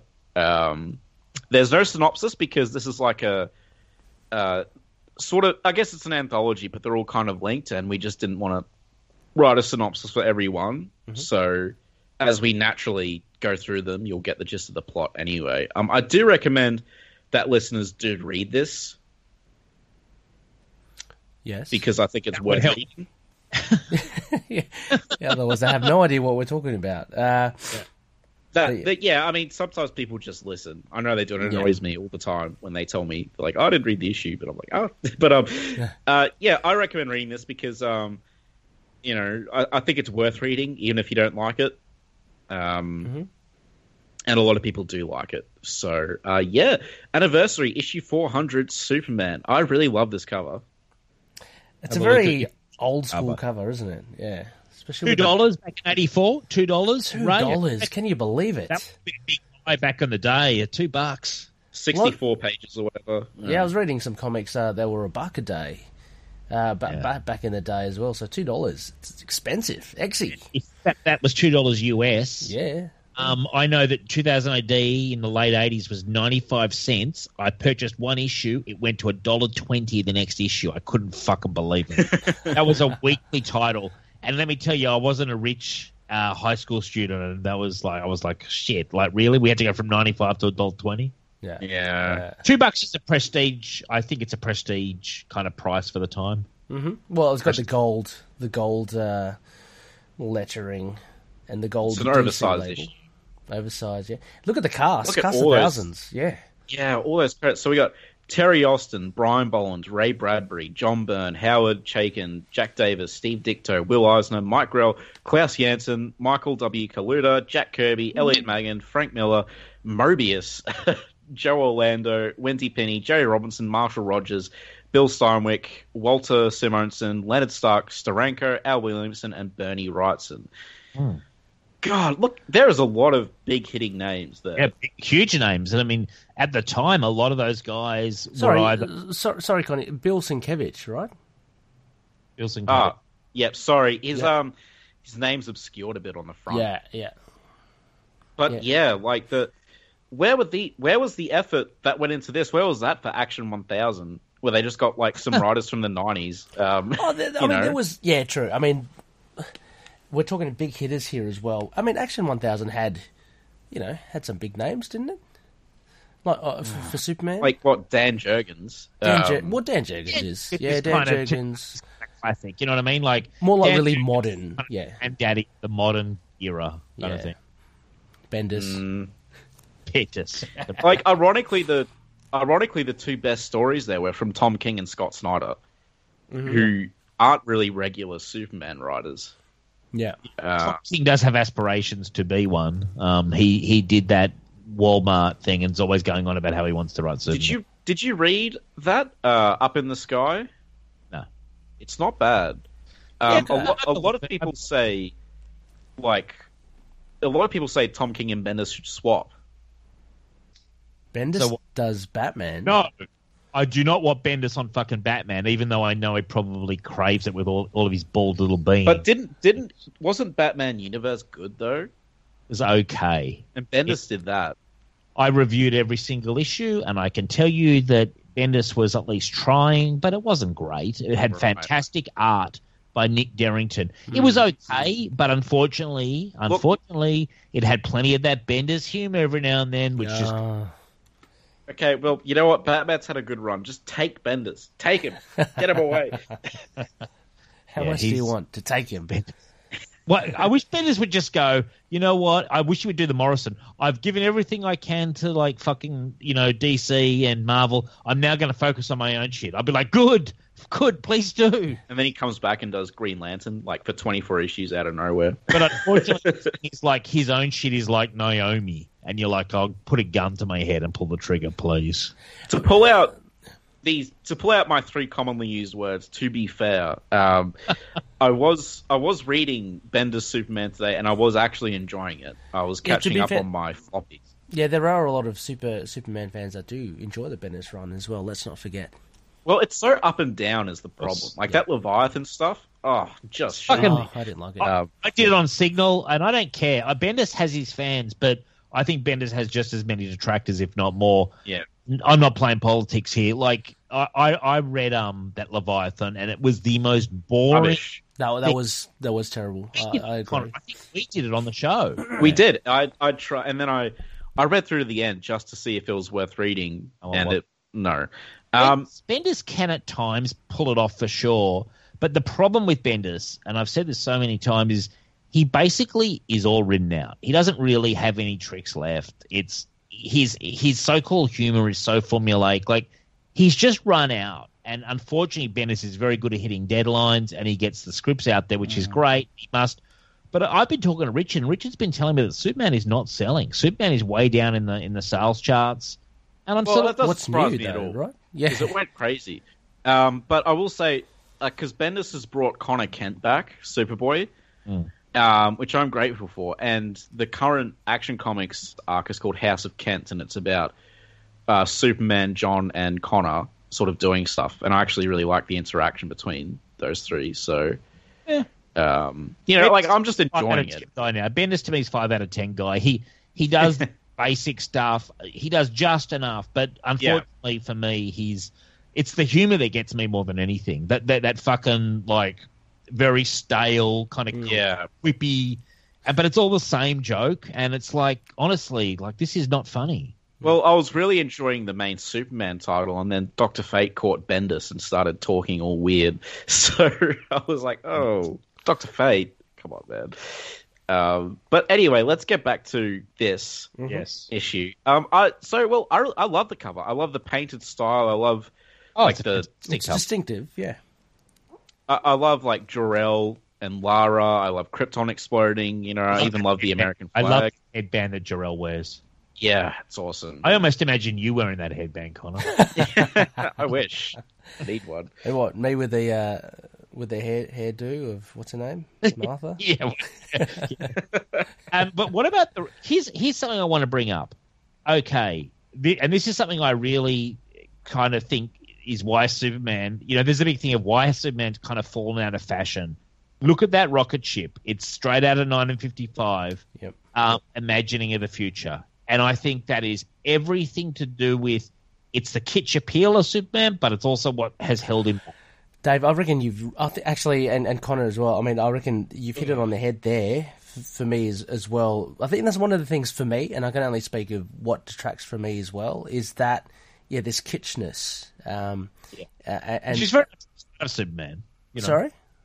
that's very much a part of Superman. It, it is, but like uh, I, I see so much more potential with. I mean, I, I go on about it, Connor, about you know the cosmic adventures of Superman and stuff, and and and, and this is really good. This whole uh, issue in in the fact that Maggin. It really does come in with a, a very a sci-fi kind of mind and, and stories and stuff, which is really great. Um, but I'd, I like to see the, the beauty of what I, I like about the Morrison run with the All Star is that he has those ideas, but they're not just bound in, in the kitsch look. You, you know, I'm looking for like a modern kind of look.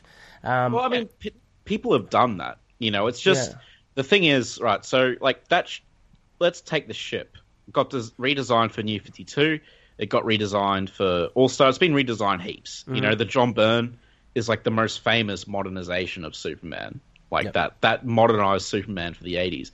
But the thing is, a lot of writers are just sort of sitting comfortably in like the Reeve movies and stuff. yeah, So I just think like Superman isn't stuck in the past if you give him the right writer. But I just feel like, you know, the writers they're getting in are all kind of just. I don't know, I- I, I completely agree. I've read Superman, uh, like for example, Emperor Joker. You, Yeah. you read Emperor Joker, you didn't feel it was throwing back to like 1950. Um, whereas in this comic, it is very much reflected in the lens of like a 50s and 60s Yeah. sci-fi kind of exploration. yeah. And I'm, I'm just this thinking. is- Sorry. I mean, to be fair, this is an anniversary issue though, celebrating his history. I know. So Oh, fair enough. But I, I'm just thinking, just I'd love it if they just let it go and, and just. Can we well, move, like move compare on? this to compare this to Must There Be a Superman, which is the same writer. He wasn't he wasn't stuck in the past with Must There Be a Superman. He brought not only Superman but the comic genre into new territory with that issue. Mm-hmm. Uh, You know, No, I mean, I, the writer is a good writer. Don't get me The wrong. writer's Yeah, great. Yeah, yeah, yeah. I, I think that my review of this whole issue is going to reflect on something. We use the word diversity a lot these days. Diversity in tone is what this issue is lacking. Um, and I think there's nothing wrong at all with doing a story about a future imagined through 1950s, 60s lens. That's fine, but it shouldn't have been the whole issue. You know, you need diversity in an anniversary issue um, to sort of move it along, to sort of give a feeling of like this is how it started, like their version of the 40s or whatever, and then 50s, 60s, 70s, 80s, and this doesn't. It it really. Obviously, they chose to do it this way, but that's just my critique. That I think it's a little too one tone. And, and I, I wonder how much of a push that was from Maggin as well, because um, if you can imagine it stripped away, like, and just purely the written sense of it, um, it it's not bound by having this kind of um, retro look. Y- You know, the, the ideas are actually quite fresh.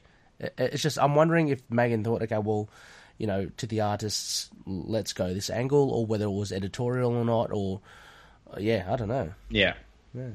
Oh, I will point out actually something. Uh, let's go back to 2013, right? Man of Steel.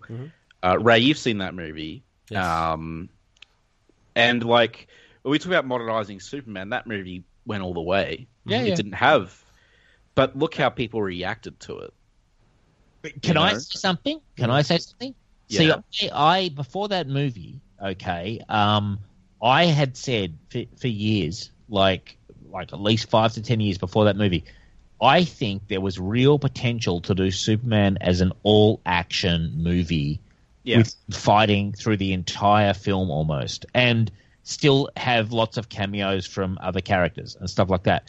And I found Man of Steel incredibly boring for much of it, but but I enjoyed the end battle because that was kind of what I thought they could do, and they did do it. I I had problems with the movie just as a piece of, as a movie. I didn't find it entertaining, but the battle, like when when everyone was like fucking crying and saying he, he broke Zod's neck, I'm like, really? Like that was the thing you're focusing on. What about the incredibly dull build up? Um, I don't know. It just I, I, I think there is. I, I, I thought the bits of that movie, like the start at Krypton, was pretty awesome. You know? Yeah. Yeah. I mean, Yeah. I, I on think my Con- tombstone, it's going to read, "He loved Man of Steel." Um, yeah, I, I think I think kind of I think I think anyway there'll always be people up in arms one way or the other. You, you know, so saying that people didn't like the way that Man of Steel portrayed Superman because he modernized it, there'll always be flack.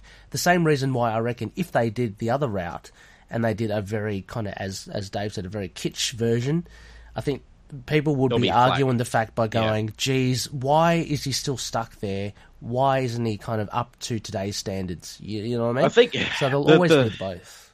and that's a big. Uh, I don't. It's not a problem with the character, but I guess uh, the character has such passionate fans that they're kind of impossible to please. Um, like not not me. Like I, I love a lot of Superman stuff, but there are some. I don't know. For some reason, this particular character, whatever you do, I feel like it's going to be controversial, and I just don't quite understand why. They've done. He's so big. It- He's he's he's, He's so cultural. big, and the fans, so yeah, big. yeah. Have They've certain done different- You know. But they've done different live action takes with Batman. You know. Yeah, but And Batman, uh, yes, they have, and some have been very unpopular. Like, for example, here's a funny story. I was talking to a guy today, a client, and we were just chatting, and he brought up. I, I, I mentioned Batman had COVID uh, because Robert Pattinson just got oh, tested, Oh Yeah, yeah, yeah. yeah. and we were laughing. So we were laughing about it, and and, and well, you know, I mean, Wow. oh, of course we're laughing about it. No, like, fuck not. it, it's Robert Pattinson. I, yeah, I said exactly. Bat- I'm sure he'll survive it. and, yeah, yeah, I'm sure he'll survive it. Like, yeah, the guy's worth millions and got the best medical care in the world. Like, I'm not exactly crying about that, but mm. we were just laughing, saying, "Can you believe Batman got COVID?" And, then he said, "How do you think you'll be as Batman?" I said, "Uh, you know, I'm hopeful. Like, frankly, he's, he's an actor. Like, he, he he can punch a line. He's he's got a look. It could work." And he goes, and that, this is an older guy. He goes, "But he'll never beat Adam West." And I and I, I said, "Isn't that like?" And of course, I said, "Well, I, of course, I said. I mean, it's a client." I said, "Oh, Adam West, the, the Bright Knight, you can't beat him." Um, what I'm saying is, there's an old guy who loves Batman, but he loves a certain version of Batman that was big in the '60s, and Yeah. you know, it's been Yeah. it's the same sort of thing. Like, then if you threw Batfleck at him, he he might be like, "What the hell's going on?" You know. Right. Um, it's just Batman has his own. Definitely, ha- like George Clooney Batman. I hate that Batman. You know. Oh, that sucks. Yeah, I don't. Like Yeah, it. yeah, yeah. What I'm saying is, Batman has had moments where his different versions have attracted critics and stuff, but I think Superman, to me, I, I honestly think the biggest thing is his look really is pretty, pretty stable, and his characterization is pretty stable. But the world has changed so much, and the sci-fi element has changed so much. So, like Man of Steel is a good example. I love the ships and the spaceships. Mm. You know, like Zack Snyder has a real visual flair. Yeah. Say what you about his you know narrative storytelling, but his visual flair is pretty fucking on point, and it's interesting. I think honestly that movie could have been a lot more exciting and still had the same kind of visual flair that um I, I, what I'm trying to say is I, I think there were I, I think that even a movie like that that I don't particularly like I think some of the stuff that he did was actually really pretty cool like I, I I will- I would have said to you what did you think of the Krypton stuff in Man of Steel like at the beginning with Russell Crowe and all that I loved it. yeah, me too I thought it was fucking Um, awesome you know It was like great, and I, lo- I love how they made Jor-El a kind of science man of action. You Yeah. know, which which is kind of like an old fashioned Yes. notion, right? The meaty science guy, like the Doc Savage Yes. type character. Yeah. Um, I, I guess because he, he he's got such a classic look and he's got such a history to him, Superman as well. Is is why people do gravitate towards this. I thought is you meant it should Russell. Crowe. No, no. uh, well, him too as well. But um, yeah, I think because Superman, yeah, he he- he's got that classic look. You know, it's very, it is old school. I mean, you look at other superhero It's costumes. truth, Um, justice, and American way, and like he's So- carrying a flag. You It lives and breathes old school, so a lot of people do like that. But, But, I feel I feel like the stuff Yeah. like the little things like uh, even and although you did say you liked it, Dave as well, like Jor-El's kind of look and all that, very old fashioned. I think, Yes. and and it's up, it's needing an update. Um, I'd be one for it, but I know that fans, other fans want. Yeah, but this wasn't written today. We are looking at a comic that's like 40 years old. Um, pre-crisis, Yeah. pre. That's that's and that's what makes this so fascinating. Just like the Batman 400 is fascinating, it's a snapshot at a time just before like crisis, big- yeah. and Mm, and okay. it's a, it's it's at a really interesting point, I think, to look at some of this early '80s material from DC. Um, some of it holds up, some of it doesn't, but it's interesting nonetheless. Yeah, because this is this is two years before Superman was completely modernized. Yes, With Yeah, John- okay. Um, yep, yep. You My know, like covers on the way, Connor. oh yeah, yeah, awesome. Yeah, I got mine pre-ordered too. Can't wait, man. Can't Um, wait. Dig into that bad boy. Yeah, because like everything, everything you talk about stuff like that was it was pretty much done away with in the John Byrne Yes. reboot. Yes. Um, and again, like in Snyder's Man of Steel and Batman v Superman, you know, the world was changed and everything. In fact, like the one thing that wasn't changed was the character of Superman and his values. Hmm. You know, which is like the way to do it. That's the way to modernize him. see, I, And gee, I, I see. I think, I think, honestly, you you change the world around him, but you keep him pretty pure, and I think you can Exactly. do it. I th- see. I've heard John Siuntres talk about this on Word Balloon. Having him as kind of like Sir Galahad in a corrupt world totally works. Yeah, I mean, they they He's- did that in Batman v Superman. They did it, and but you know me, I actually like it. I think the I did too. Yeah, yeah. Ultimate Cut's great. I mean, Yeah. in essence, it- it's similar to to say like the likes of Captain America, and and it was a lot. It's a lot more uh, of a you know like a direct translation as well. He was frozen, so he's kind of a man out of his time. Definitely. So it's exactly kind of the same. That- The, what what makes the Superman work? Avengers. Sorry. The, the great line from the Avengers when is it Agent Coulson says, "Right now we need a little bit more old fashioned" or something. Mm, yeah, yeah, That applied to Superman as well. See, I, exactly. yep. I, I really think visually Snyder was onto something. He he updated the sci-fi aspects, but the actual character I would keep pretty similar to almost like that Christopher Reeve kind of like White Knight. I think it that works. You making Superman darker, unless it's like a you know an Elseworlds. I actually think that doesn't work. I don't really think Superman. I don't want Superman going around uh, lobotomizing people and snapping heads like on a regular basis. No, You no, what mean? definitely No, no. not. But like that that's right, that's Superman. He wasn't darker though. It was just the world around him that was darker. Like I mean, Well, they people they summed it up. He was grim. You know, there was Uh, that. people people thought he was darker, but they missed the point. Like there was literally a part in the movie where it pretty much states to you Superman is just a guy trying to do the right thing, and everyone else is projecting these labels onto him like savior or alien menace, which is exactly what the audience kind of did, and the audience like I don't know, it was just Well, it's a hilarious story. I, I think that, like, I, I, I, I'll say this on the record on this this Superman podcast. I think the whole controversy about him snapping the neck was massively overblown. The storyline of Mark Waid storming out of the cinema is the story of a child. It's a story of a child. I You know- lost a lot of respect for Mark Waid when I heard about that. I've lost Yeah, a lot of I mean- respect for Waid's decisions in the last ten years as he That panned that as well. I mean, you, you know, you've- I, th- I think you, I still think you've got to separate the, the comic books from the the portrayals on film as well. I mean, like Batman as well, didn't he? Batman Returns, he starts killing those henchmen of the I penguins. You, you Well, know, we but no one really, you know- no one really cares. You, I you know, care. they bring there's it, fire on them, doesn't he, with the Batmobile in like yeah, Yeah, he lights them on fire. Exactly, and and so I mean, people look back on it now and go, "Oh, this is not him," um, but when he watch it, That was Golden Age Batman, though. He killed people. Um, dude, But also, uh, I'm like, well, Batman is like, will flat out. I'm a huge Batman fan. Like, he will flat out cripple you, brain damage you, like drop you off a fucking roof. Yeah. He'll do everything but like twist your neck and snap it. Like, Yeah, So, but I mean, when, when yeah. they go, oh, oh, it won't kill. It's like, but you'll do just about everything else. Yeah, Like, yeah. I mean, I guess my point is that that the the movie versions of the characters are not meant to be the direct replication of of the comic book. But- you know, so people always argue like, "Oh, why aren't they more like that?" They're not. They're an they're a version of it, and I always see it as Yeah. like an alternate universe of the But character. Connor, I have a question for you and Ray. Yeah. In that fucking neck snap, okay, I honestly feel, I really do feel that at that moment he didn't have a choice. You yeah, know, like yeah, exactly. That's what I. That's what I- I, I- take it as well. If Superman, like in John Byrne, when I, I was listening today to Word Balloon and they had Elliot Maggin, um, Jurgens, uh, Kupperberg, and a couple of other people on a panel, okay, recently from from that mainframe Comic Con.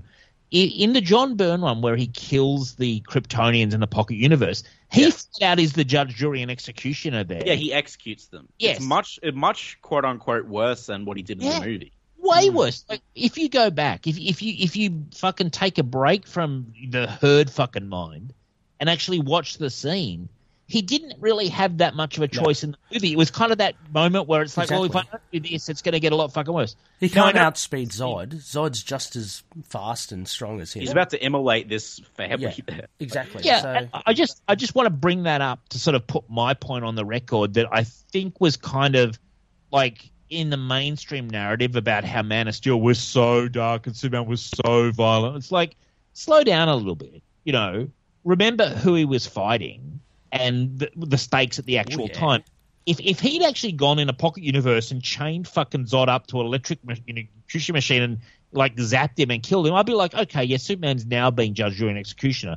Whereas that was kind of more the act of a soldier in the middle of a battle in a fucking mm. war. split second know, yeah. decision. When people come back from like World War II, we weren't saying, "Oh my God, you're a murderer," you know, because they were fighting for their lives against enemies and stuff on on all sides. You know what I mean? It was it was war. Yeah, yeah. everyone uh, calls him Man of Murder for killing Zod, but it's like Zod was Yeah. like an invader. Like you know, he was, and th- that's the thing. It's like I don't know. There's been lo- there's been Superman comics that have been darker than Man of Steel. I think but most of the complaints come from people who just they seem to have a very select perception of Superman. And like Um, I, I like the classic. Like I said, the start of this podcast, I I grew up as a little kid watching the Superman cartoon, which was not dark. You know what I mean? Like, Yeah. Yeah. And it had super, and I still respond to that image of the character. But you put that guy into the middle of a massive battle. He's Superman. He's going to do the right thing to try to save the world of Metropolis. That's his nature. Yep. yeah, I, I, I don't know. It's just I, I just think that that's we're sort of diving into like Superman in 2020. I think he can still totally be relevant, and you can update the world around him pretty fucking intensely, and you can still keep the same guy uh, beneath the symbol. Really, I mean, yeah. Again, I'll, I will say again, they did that in Batman v Superman. and They also did it in Grant Morrison's Action Comics. Like it's easy to do, but people just are hung up about it for some reason. Um, but uh, yeah. Uh, also, yeah. I guess one of the arguments is that they shouldn't have put Superman in that position where he has to kill someone. oh well, but I'm sort of like Uh, that's called Why a not? I mean, like, yeah. ride. I ride. I've got three novels out, the Des Moines series, and you put your characters in positions of peril in in these action stories. That's what happens. Yeah. You know. Oh, I- absolutely. I Like hate don't that avoid argument it. You don't avoid it. Just I uh, hate that argument that's very prevalent in modern discourse where they're like, "Oh my god, you can't have the bad guys being bad guys." It's like they're bad guys. You know, characters characters need to struggle, suffer, and have arcs, especially Superman.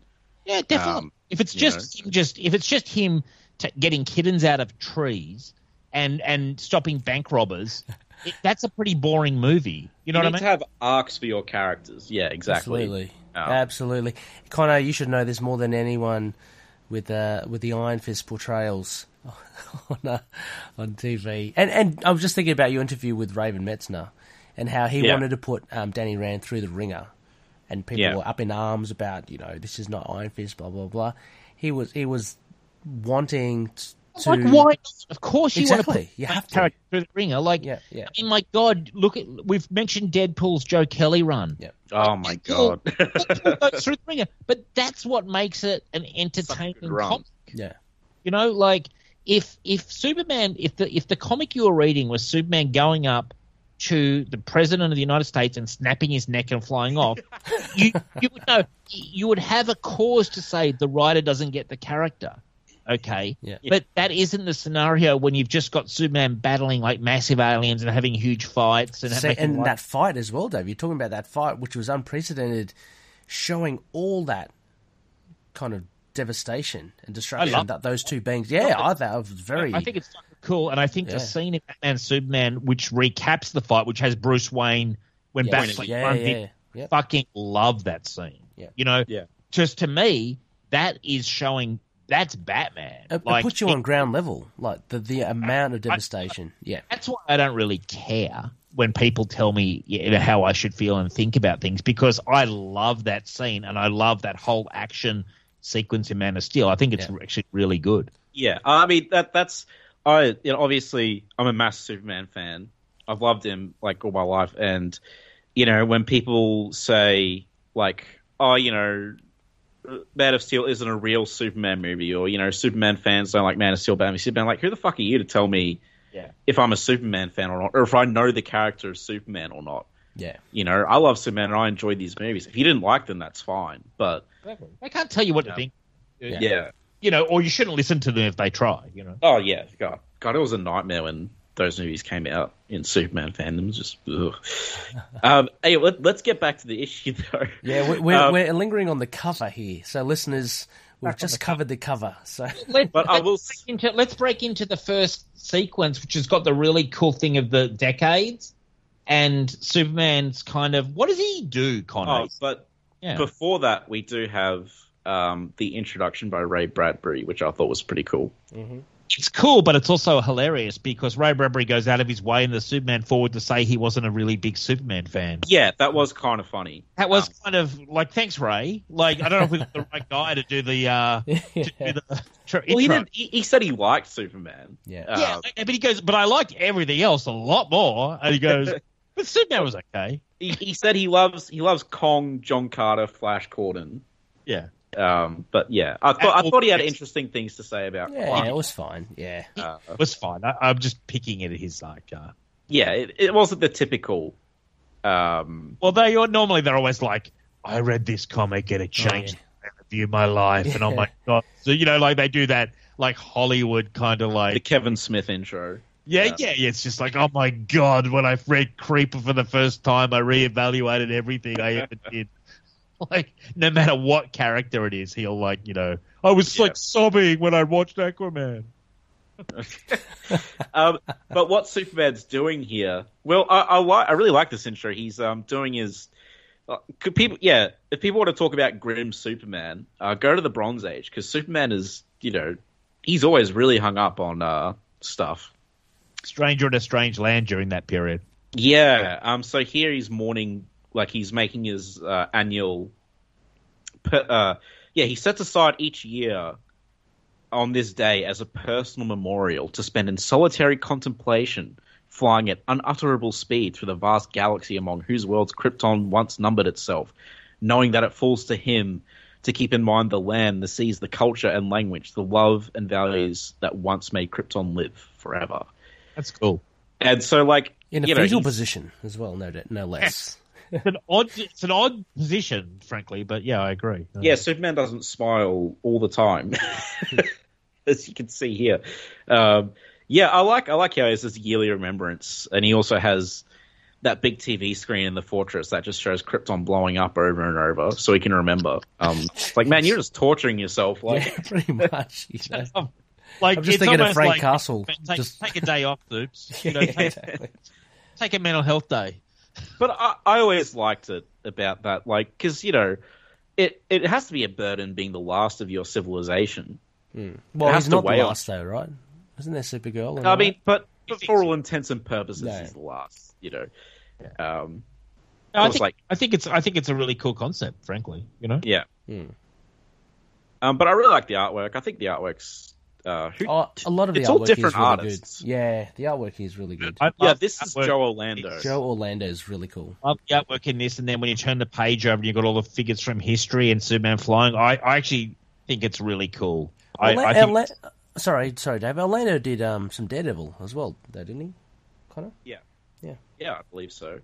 I really like uh, is Joan of Arc. Oh yeah, yep.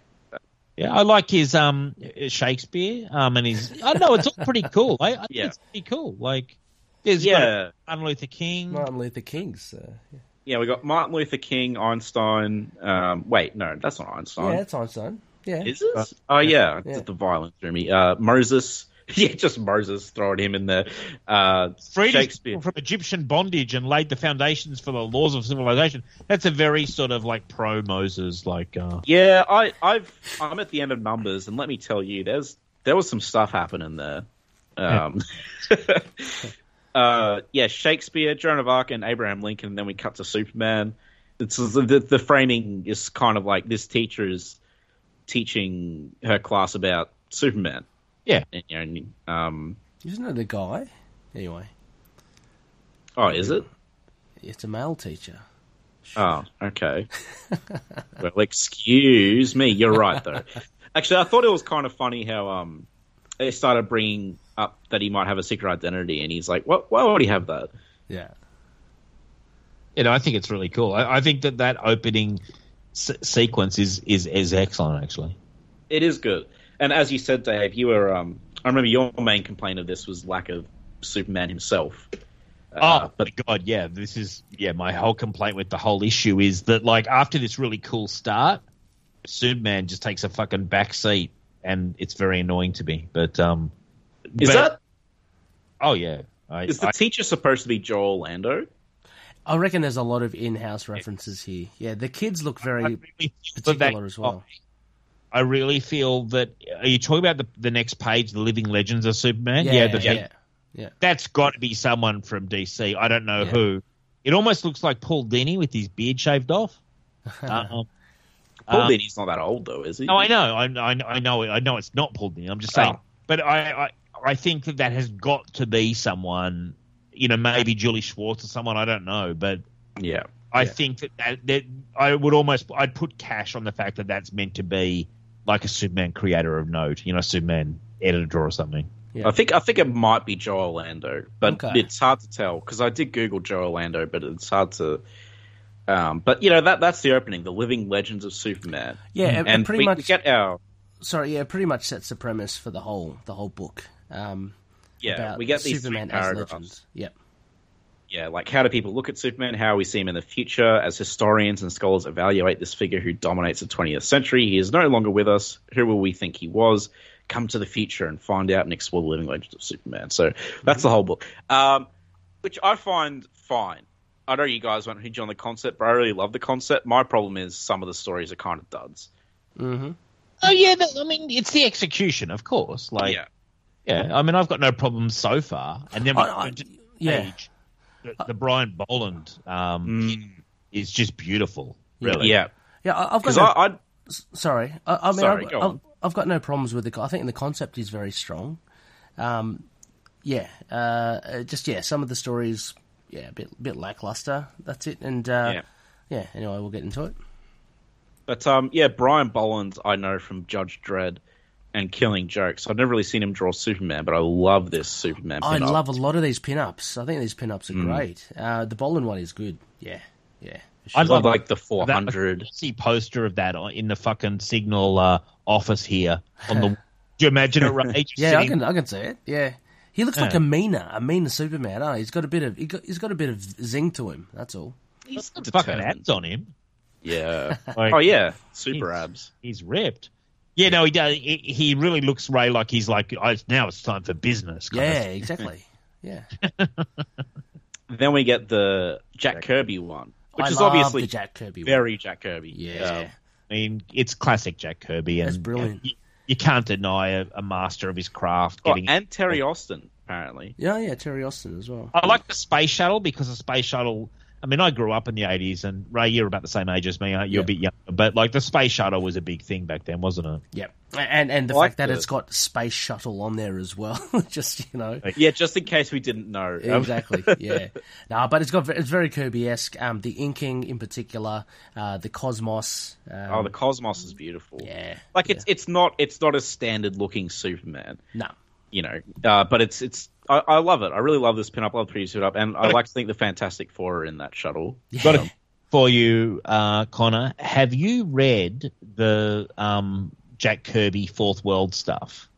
No. or do you want? Because I've I'm read I've read some of the Jimmy Olsen stuff. Um, I mean, because that it, ironically, it all began as a Superman, didn't it? Superman spin off, kind of the whole Fourth World thing. yeah, Darkseid's first appearances in Jimmy Olsen, and a bunch of elements got introduced through that book. Yeah, interesting. No, I just want to check in because I very much kind of I, I'm slowly collecting some of those big trade paperbacks they they put out, Um, and I, I, it's more from a curiosity standpoint than me thinking it's really for me. But I just kind of want it for the shelf, you know. Well, you guys were talking about it. The thing that's daunting to me is there's just so much of it. Like that omnibus is obscene. Yeah, but if you look, they actually, as well as the omnibus, they put out. He put out like a Mister Miracle and New Gods. They've put out actual like sort of like phone book sized like individual trades, Damn. which only over the last year or two. And so if you get those, you can kind of, I think you'll get probably enough. The the omnibus is just fucking crazy. Like it's unreadably big. Have you seen it, Ray?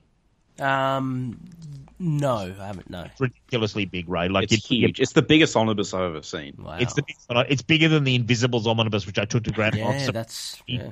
Heavy fever. I took to Grant Morrison. I was almost like I was feverish and it like I, I and I couldn't think of anything to say. And all I said was, I said, "Man, thank you for all the stories, dude." I was like, I was like, just I went and I went just so many stories. And he, and he said something like, "I just like to put the code out there and let you guys work it out or something." And I was like, Oh, that's I know cool. that's pretty cool, man. Yeah. Yeah. Sense that I was really ill and feverish at the time. Um, so we have the next. We have the first story, which uh, art by Al Williamson. I do like the art. I think Very the art's nice great, art. actually. Yeah, very good. Very old school. Um, I love that I love that domed city. Mm. Yep. Yep. I love the artwork. I don't really like the story. Oh, really? I, I, I mean, right. the story's pretty tropey for me. It's actually, it's quite, it's quite cliched. But um, I thought for this instance, in in where, in an issue talking about the legend of Superman, it, it's very apt for it. It's about a couple of hustlers, basically. Well, but that that's. I was just like, tonic.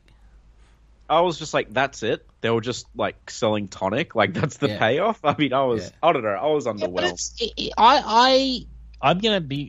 I agree with Ray here. I think that this is yes, it's a very slight story, I- Yeah. and I. Yeah, it's absolutely. probably if I was if I was the editor, I like to position myself as the editor. If I was the editor of the Superman anniversary issue, this would not have made the cut. Hmm. But that said, they chose to put it in, and it's a very slight story, but I think it's good art. It it works. I think it's better than quite a few of the other stories in this collection. Yeah.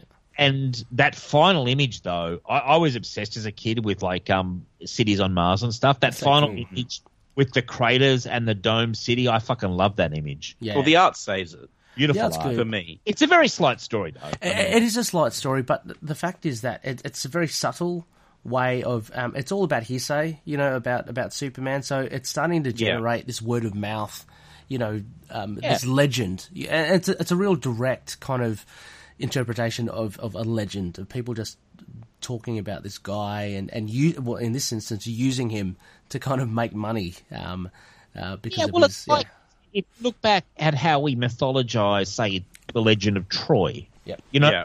like, and we and some people will tell you that it's fucking historical, like the version of the movie that got, got done. You know what I mean? Like, we mythologize the past, and you, that becomes, in essence, kind of like history. Yeah. And in a way, if we want to be a bit deep about it, this is actually a narrative on the nature of legends and of storytelling. And, you know, every, absolutely. everything, you know, history is kind of a lie kind of thing in a way because it's told through narrators, you know, and this guy, I, I kind of like that it's a scam and the kid's in on it and stuff. I think that's actually kind of, you know, I mean, I love the I love the whole concept of legends thing and stuff. You know, especially like it fits the bill of Superman quite nicely because he's been around so long. But um, I don't know. I just I wish there was a bit more to it. yes. yeah There is one scene though that I think you would like, Connor. Do you like the scene with the old Superman with the with the beard? Because I reckon that. you know, I really- do like Santa Superman. Yeah, yeah, yeah, yeah, I- I was pretty cool with that. Yeah. I'm very drawn to action, dynamic stuff in Superman, and I, and to me, that would have been a really cool story to have like a future Superman kind of as the as that figure. Like I'm talking about the, when he's out there in space, um, delivering and- presents. yeah, Well, but like I would have liked to have had that Superman like battling people out Hmm. in space, asteroid field or something. I, I just thought it was a cool visual. You know? Yeah, it is. Yeah, it is good vis- visual. There is um there is a Maggin story called The Ghost of Superman Future or something, and it has a Superman kind of looks like this standing outside the fortress. I haven't read it, Cool. but it looks interesting. Um, Yeah. so I mean, I, I like this era of Superman. You know me, just Yeah. in, in essence, we, we've been I've been reading the Denny O'Neil. I know I know Maggin came on after the relatively short O'Neil run because Denny O'Neil didn't like writing Superman, but I find the era quite fascinating. Yeah, And this is at the tail end of that era because this is just before. Um, yeah. Or so Maggin had been writing it for like a good close to a decade, I think. I mean, yeah, seventies to mid eighties Superman, just before the reboot, is my favorite era overall. I think because this is where you get all the really nice sort of cosmic stuff, where they explore a lot of new concepts as well. Um, the art is just my jam. Curt Swan, Neal Adams, Yep. all that sort of stuff. Um, and then we get a pin up uh, by John Byrne. Funnily enough, Old Johnny Byrne. yeah, who's uh, this Superman's a bit slimmer He than is, what yeah. happens in his Man of Steel, but you can definitely see it there. Yeah, Yeah. Classic Superman to me. I, I mean, I've got no problems with it. It's, yeah. Oh yeah, no, I, I like it. Yeah, I like it. It, it didn't really stand out for me, but um, yeah, it, it, was, it was a good. It was good. I think, I guess for me, it was just interesting to see John Byrne draw Superman before Yes. his reboot. yes. Yeah, right. Byrne was a big name in '84. Like I mean, X Men and all sorts of stuff. Yeah. Oh yeah, it was really big. Yeah. Heavy hitter. Then we get the, I, I really like this one actually, the comical Jack Davis, uh, you know, Superman getting changed in the phone booth. Yeah. I think need this because this is kind of like Superman's been around for so long. You need that kind of like comic take. You know what Yeah. I mean? Yeah, I think Well, this is the first one. It's really starting to break up um, th- this issue now with trying to expand it beyond just the Superman that we know, and it, it's it's now showing different styles. I think. yes. Yeah, and uh, yeah, it was just some nice humor. I'm, I'm always down for a good old fashioned Superman joke. Uh, then we get uh, Frank Miller artwork, very like uh, Dark Knight Returns style, but this is before the Dark Knight Returns, where you know ha- with his news newscasts. It is, yeah, but it's it's very the talking heads, and I'm a huge Frank Miller fan in general, but I thought this was a mess, frankly, a real mess, a, a mess in story, uh, like just not very interesting. Like again, I, there's no way I would have put this in an anniversary collection. I think this is actually a really poor. I mean, Frank Miller does his Frank Miller thing, but it's just not very good, and the story's not good either. Did he write the story? No, no, this is Maggin who did the story. Okay. He wrote Maggin wrote all of it except for the last one, which is Steranko. I don't know. I like this story. Um, yeah, I probably wouldn't put it in an uh, anniversary issue either, but I like the twist that like the identity of Superman has always been a mystery, and then the way they find it out is by seeing the George Reeves show from like a parallel universe. Yeah. I, I really like that sort of. Yeah, I, I like the inclusion of George Reeves as well. But uh, um, yeah, I mean, I don't know. For me, it was I'm not too big a fan of the art. Um, Frank Miller can be hot and cold for me with his art. Um, but yeah, I, I don't know. There was a little bit of humor. I found the humor here and there quite funny. Um, but yeah, didn't really raise it above a chuckle or anything like that. Um, yeah, But for some reason, this is the story from this issue that was reprinted in the 75 years collection. wow, you kidding? really? No, Out I'm not. all- out, out of wow, all the stories in this issue, this 'cause is of the, the one name. that got reprinted. because of the name. It would, yeah, it would just be because of Frank Miller. yeah, Yes, that's a good, good point actually. Because Uh, I think we all agree on what the best story in this issue is, Yeah. from what I understand. Yeah. Um, yeah, I'd say. and I, I would definitely reprint that. Um, I, I, I think the best is either the last or the first. I, I, I'm talking about the last. I'll definitely Yeah. say the last for me. Yeah, but uh, we'll get to it as well. I reckon it could.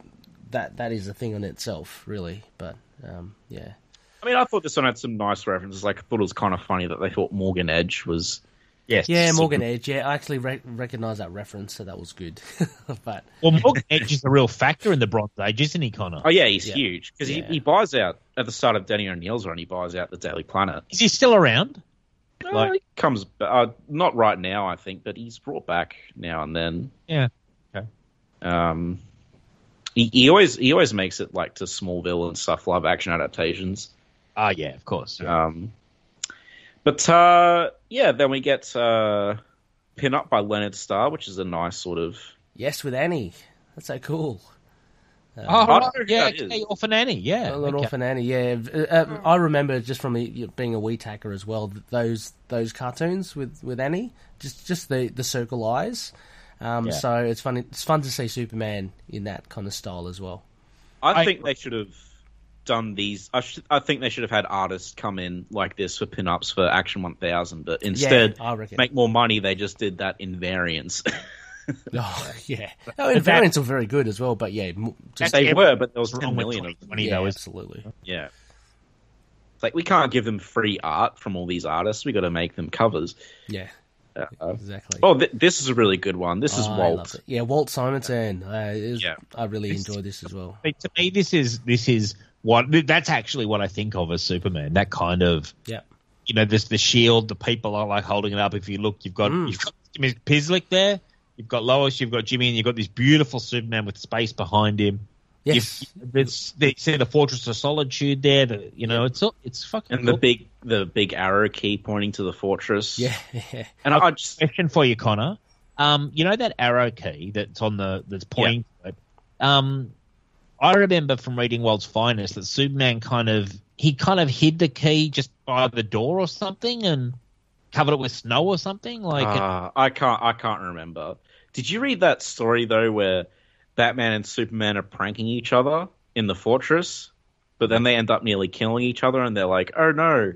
it was it was in the fifties. It's really funny because they're both just idiots. I've got two two collections of World's Finest, and honestly, they're pretty damn entertaining. You oh yeah, yeah, they're, they're, they're good fun. Like if I, I often say, if I was a kid in the fifties, I would have just been gobbling up all that World's Finest shit. Like, oh totally. yeah, Um, I just I love how they find out each other's identities in their first meetup because they both get changed in the same room. yes, exactly. Um, that's it. That's like in the collection. That's in the collection, by the way. Yeah, Um, yeah, it's awesome. but uh, yeah, I love I love how the bottom is like daylight on Earth and the top is like you know the cosmos. It's Yeah. just drawn really well, It's really Um, good. Yeah. and like it's just Who who drew this? Walt Simonson. Oh, Walt Simonson. Yeah. Okay. Wow. So from Yeah. people know maybe from Fantastic Four, um, Thor. Thor. Yeah. yeah. Being an all-round legend, basically, Yeah. with his wife Louise Simonson as yeah. well. and she she was a big Superman writer in the nineties. I love her. I'd love to Um, get. I'd love to get them on the signal. Actually, I, I'm. Oh, that would be awesome. Well, she was one of the really good writers in the nineties. She She's came up with. Steel. Yeah, she was great. She got Yeah, inducted into the Hall of Fame just recently. Um, Well deserved. yeah, well deserved. for the Comic Book Hall of Fame. So yeah, well Good deserved. and yeah. right. Good X Men writer as well. Yeah. but I think I think it's this is an impressive pinup because just a lot of thought has gone into it. Why And is there's a lot to Brainiac? it. Why is Brainiac being a good guy and holding up the shield? Well, you have Lex at the front too. Yeah, Lex Yeah. is there. In his, Lex it is looks in like his prison suit. Yeah, Batman's there, Supergirl's there. Um, see, that's what I think. I, I'm sort of. I, I don't understand why this collection didn't have like Supergirl and Superboy in it. You know, kind of more celebrating the. Well, the 'cause maid it's Superman. But that was a big factor in Superman. Like the Maid of Might would always help him out in those old stories. And I think I think that was if this was an anniversary in the fifties, I think it would be there. But I think at this point they'd become more of their own entities. They weren't so attached to Superman. I just love that. You know me. I like the classic. I like the fifties. I, Yeah, see, I, I was never big on the Super Family. Um, I'm very big on the Super Family. well, I'm just like he's the last son of Krypton. Hey. he should be the sole survivor. Oh, hold on a sec, Ray. Hold the phone. Connor, hold the phone. Where the fuck's Krypto on this issue? Is Oh, it, is it, uh, does he turn up? Um, I thought I saw him. I think he turns up at some point. I think he does. I love- Yeah. I love Krypto with a passion. So does Connor. Yeah. Yeah. Oh, Krypto is amazing. How can you know? Like, Krypto is the best thing about Titans. Yeah, Krypto's cool in Titans. I agree. Oh, he grabs that missile like it's a frisbee. It's cool. This is like a TV show. yeah, Yeah, oh, yeah, Okay. Cool. Ray, honestly, late at night, once you put the kid to bed, it's probably worth watching late at night. That's how I do it. Oh look, I'm up Titans. to I'm up to season doesn't need two. So brain power. sorry. Oh, so I just said Titans doesn't need heaps of brain power. So it's a good no. way. I, I do like Titans. I, I enjoyed the first season. So It's How. I'm going to say this on the show right now. I don't care if it's not politically correct. How hot is Minka Kelly? Jesus Christ, who's that? Jim Minka Kelly. She plays like uh, He's a dove. the blonde. Oh, my with the um Hawk and Dove. Yeah, yeah, yeah, yeah, yeah. She's so beautiful. Like, Yeah. like honestly, she came on screen. I was just enchanted. And There's too many attractive women on that show. It's just distracting. It, it keeps old Dave interested, you know, ploughing through late at night. You know, will, will I watch another episode of Titans? Uh, this just pulls you in for another one. Yeah. Ray, come on, Ray, you're better than. Oh God. hey? um, Oh no, I didn't mean it. Oh, oh no. Uh, right, moving on before this goes crazy. Uh, so, art for this sequence by Marshall Rogers and Terry Austin. I actually, I, really, liked this. Story. enjoyed this. This is very underground, almost crumb for me, sort of sort of art artwork. Uh, is it Mm, Rob, so- Robert Crumb? No, That's No his name. Yeah, yeah, the artist. You, you know, Dave, don't you? Do you know him? Oh yeah, yeah. I know who Robert Crumb is. He doesn't do the art here though, but it's that kind of style. It's that style. Yeah, very kind of yeah. Yeah, all yeah. I could say it's underground kind of thing. I actually thought this was a pretty cool um, story that I think could have been done better. Frankly, I just think that like this was actually a really, again, I think that there's nothing wrong at all with this um, uh, sc- sort of script, but the execution it's just a bit, I don't know, a bit sort of. I just think you could have done it better, and I'm surprised by 1984 they weren't doing it better. You know, that's just my opinion. Is it because it's short, or Well, it's just, it's just fucking cheesy. Like it's good. Like I've got no problems with the story. Um, I don't know. I just like, for example, look at the guy who's the guard and what he's wearing. Yeah. well, it's supposed. I think it's supposed to be lighthearted, Okay. But I think they could have. It could have been a nice tonal shift if this was darker. This story, Well, considering I- the setting. It is a little dark for me. I loved I loved it how he actually the guy, the main protagonist, dies. He gets vap- vaporized. Um, Yeah. because they go for the head. Uh, and yeah, yeah. yeah, so so there is a little bit of a dark turn, uh, but then this whole thing about it, it turns the whole crowd and everyone wants to resist, resist the authority, um, all off the back of the Superman costume. I mean, I, I like the art in this. I thought this was good. I, I, this actually reminded me of early Judge Dredd. Yeah? Ah.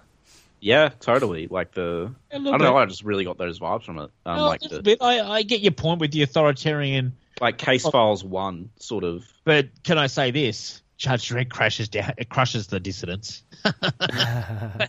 Oh yeah, absolutely. The dissidents don't win in Judge Dredd. That's the story. well, they don't. They don't win here either. This just kind of sets it off. No, Uh, but say at the end, like, oh, this started the revolution. Yeah, someone Well, takes like the costume. story. Yeah, It was different. If anything, it was good because it was different. It was something I didn't expect, and I didn't expect this level of influence of the Superman legend having on people. So his indirect reference to to start a resistance uh, Yes. in society. It's, it's a very different sort of influence. Um, for See, I thought that was really good. I've got a question though, and this is this is for both of you. This suit, I, I understand in Silver and Bronze Age it had a power of its own or whatever, like couldn't be blown up and stuff. Is that Yeah. still the case, Connor? Oh, yeah. If I was wearing the suit in the comics, obviously, and I got shot, would I would I be injured? Uh, I think in New Fifty Two, it was just his cape. Before that, I believe none of the outfit was indestructible. Right now, I think I don't think they've really established it right now because you know how Rebirth is kind of a mess and Superman now is sort of an amalgam of New Fifty Two and post Crisis. So I don't think there is actually a Right. definite answer. I didn't read all of Rebirth because I, Yeah. I didn't really like the John stuff. So um, if the answer's there, then that's why I don't know It. What about um? It's so funny because during New Fifty Two, I was a huge, huge fan of Superman Wonder Woman. I thought actually it was a really good title. Mm-hmm. I thought it was a good title too. But when they had to sort of untangle the mess of Superman and Wonder Woman combined with bringing back the original Superman, uh-huh. oh my god, that's a complicated fucking issue. Trinity, the Trinity title in Rebirth handled that really well yeah, because Batman and Wonder Woman are like our Superman's dead. yes, we don't really know how to react to, and their relationship had to build up from that. But Jurgens just had Wonder Woman go, Lois is like, oh, this must be awkward for you. And Wonder Woman's like, no, we'll be best friends. And the quote is actually really close to that. it is. No, I read it it. I agree. it was- it literally is. Yeah, I Like- wanted to stop reading the title right then because I just thought that was terrible. but, but like that's where I don't. You know who? I, I don't actually blame the writer. It's it's the whole. Do. Yeah, but it's that's where you look at the editors and you look at the people who put everyone in that position and just yeah, the it was a general- bad position, but Yeah. Trinity handled it well, and that was a much less renowned writer than Jurgens. You know, Look, look, it's, it wasn't Dan Jurgens' finest hour, and I, I read the issue and commented on it, and it was just a fucking mess. Have you read I it? was No, no, Oh. not at all. I, I have I've, you lost me with with the new Superman. You know, I, I don't yeah, know. Ray. just- That that's I think that is the most complicated era for Superman, like Yeah. the most confusing. But it's Um, almost like when you, you know when you're doing something like on a fucking Excel spreadsheet or something, and you're like fitting stuff out and writing stuff in. It's almost like watching the live changes on a comic book page. and they release it. It's it's that fucking sort of stupid. Like yeah. Yeah, like really, this you guys released this and thought this was the best strategy possible. Like, yeah, it was it was a mess. Sounds yeah, sounds very messy. They they fixed it with Reborn a bit, at least. yeah. Um, But they always do because eventually they're like, oh well, we better fucking. do something. Eventually they're like, shit, we better make this a bit less complicated, you know. And then they re- then they sort of what they call they retcon it or whatever. But I'm always I look at like that issue and I think when this went to press, did you really think this was the best move?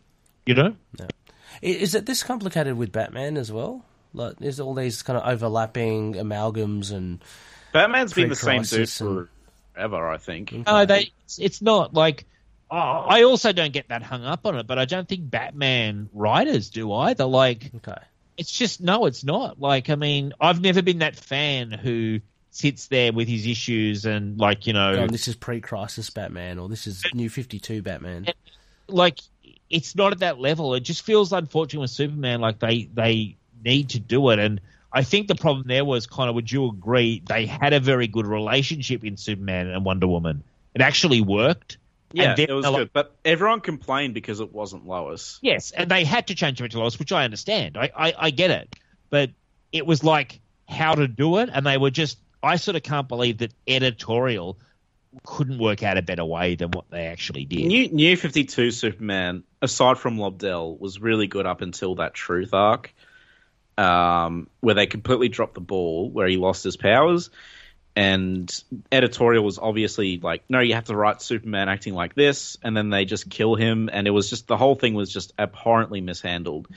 Um, and the other thing, like uh, pre-crisis, as in like early '80s, late '70s Batman to post-crisis Batman, the character pretty much didn't change. Yeah. Um, It's not- it's and not then much difference at all. post-crisis New Fifty Two, again, he pretty much didn't change. Yeah, Oh, but definitely not. Superman, from pre-crisis to post-crisis, post-crisis New Fifty Two had new origins, new everything, Yeah, every right. single time. Whereas Batman had the same stuff. Okay. You know, a lot more simple.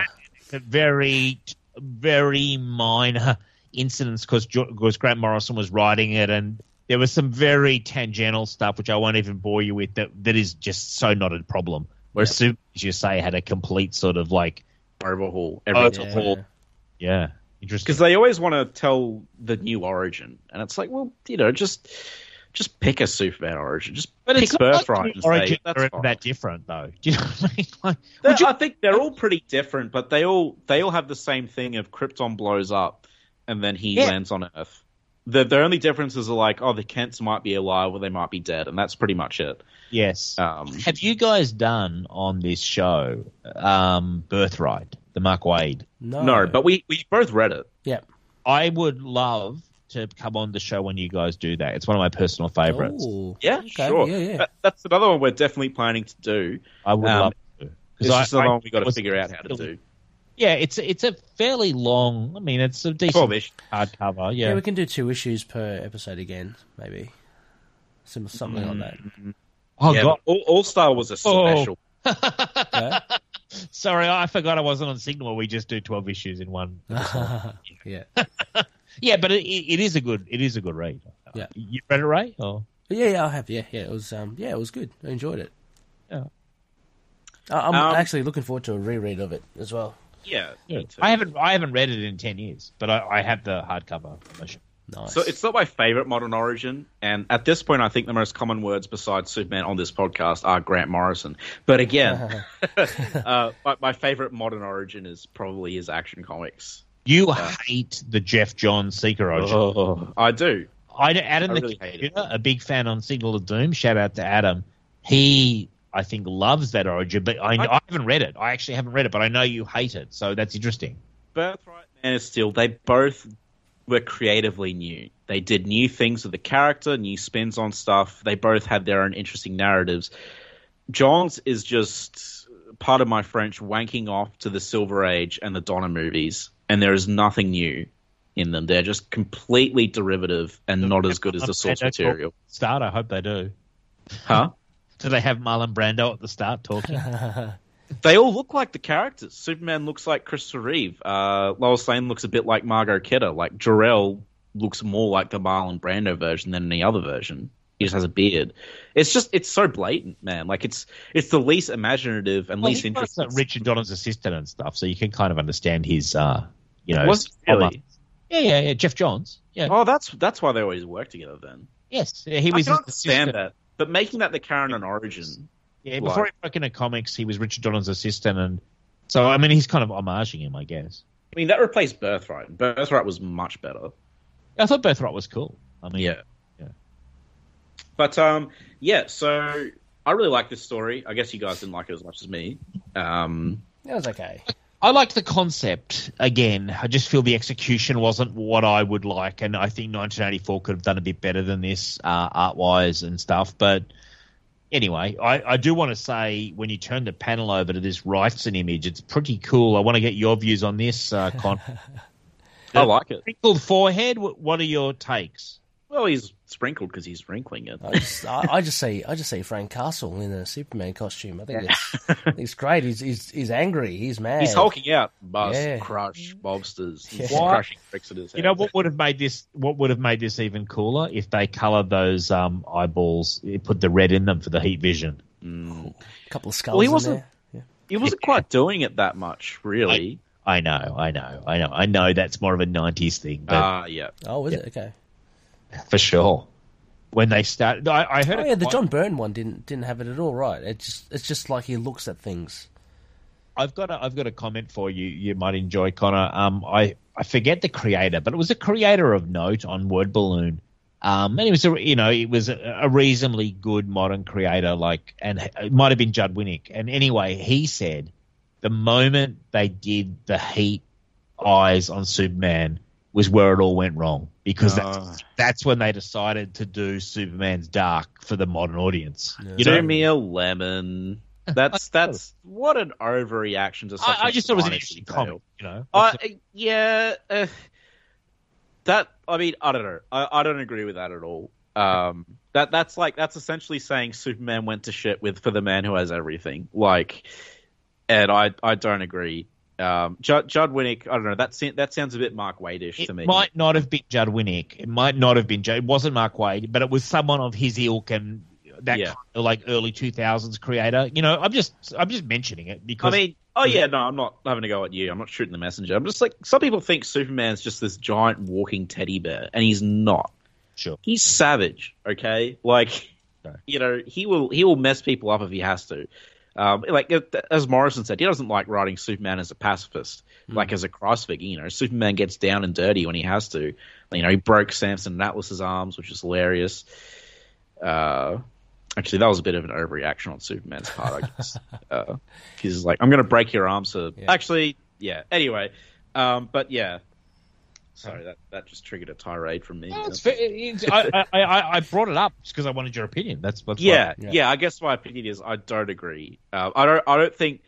I'm looking at Superman's long history. I don't think there's ever a point where anything went wrong with the character. There's always been good stories. Even now, there's still good stories being told with Superman. Oh, for sure. Oh. And, and by the way, just full disclosure, I have a T-shirt where his eyes are red. And Yeah, I mean, it's a good image and it's a good way of showing um, Superman if he really means business. Like it's just a good narrative tool. You No. know.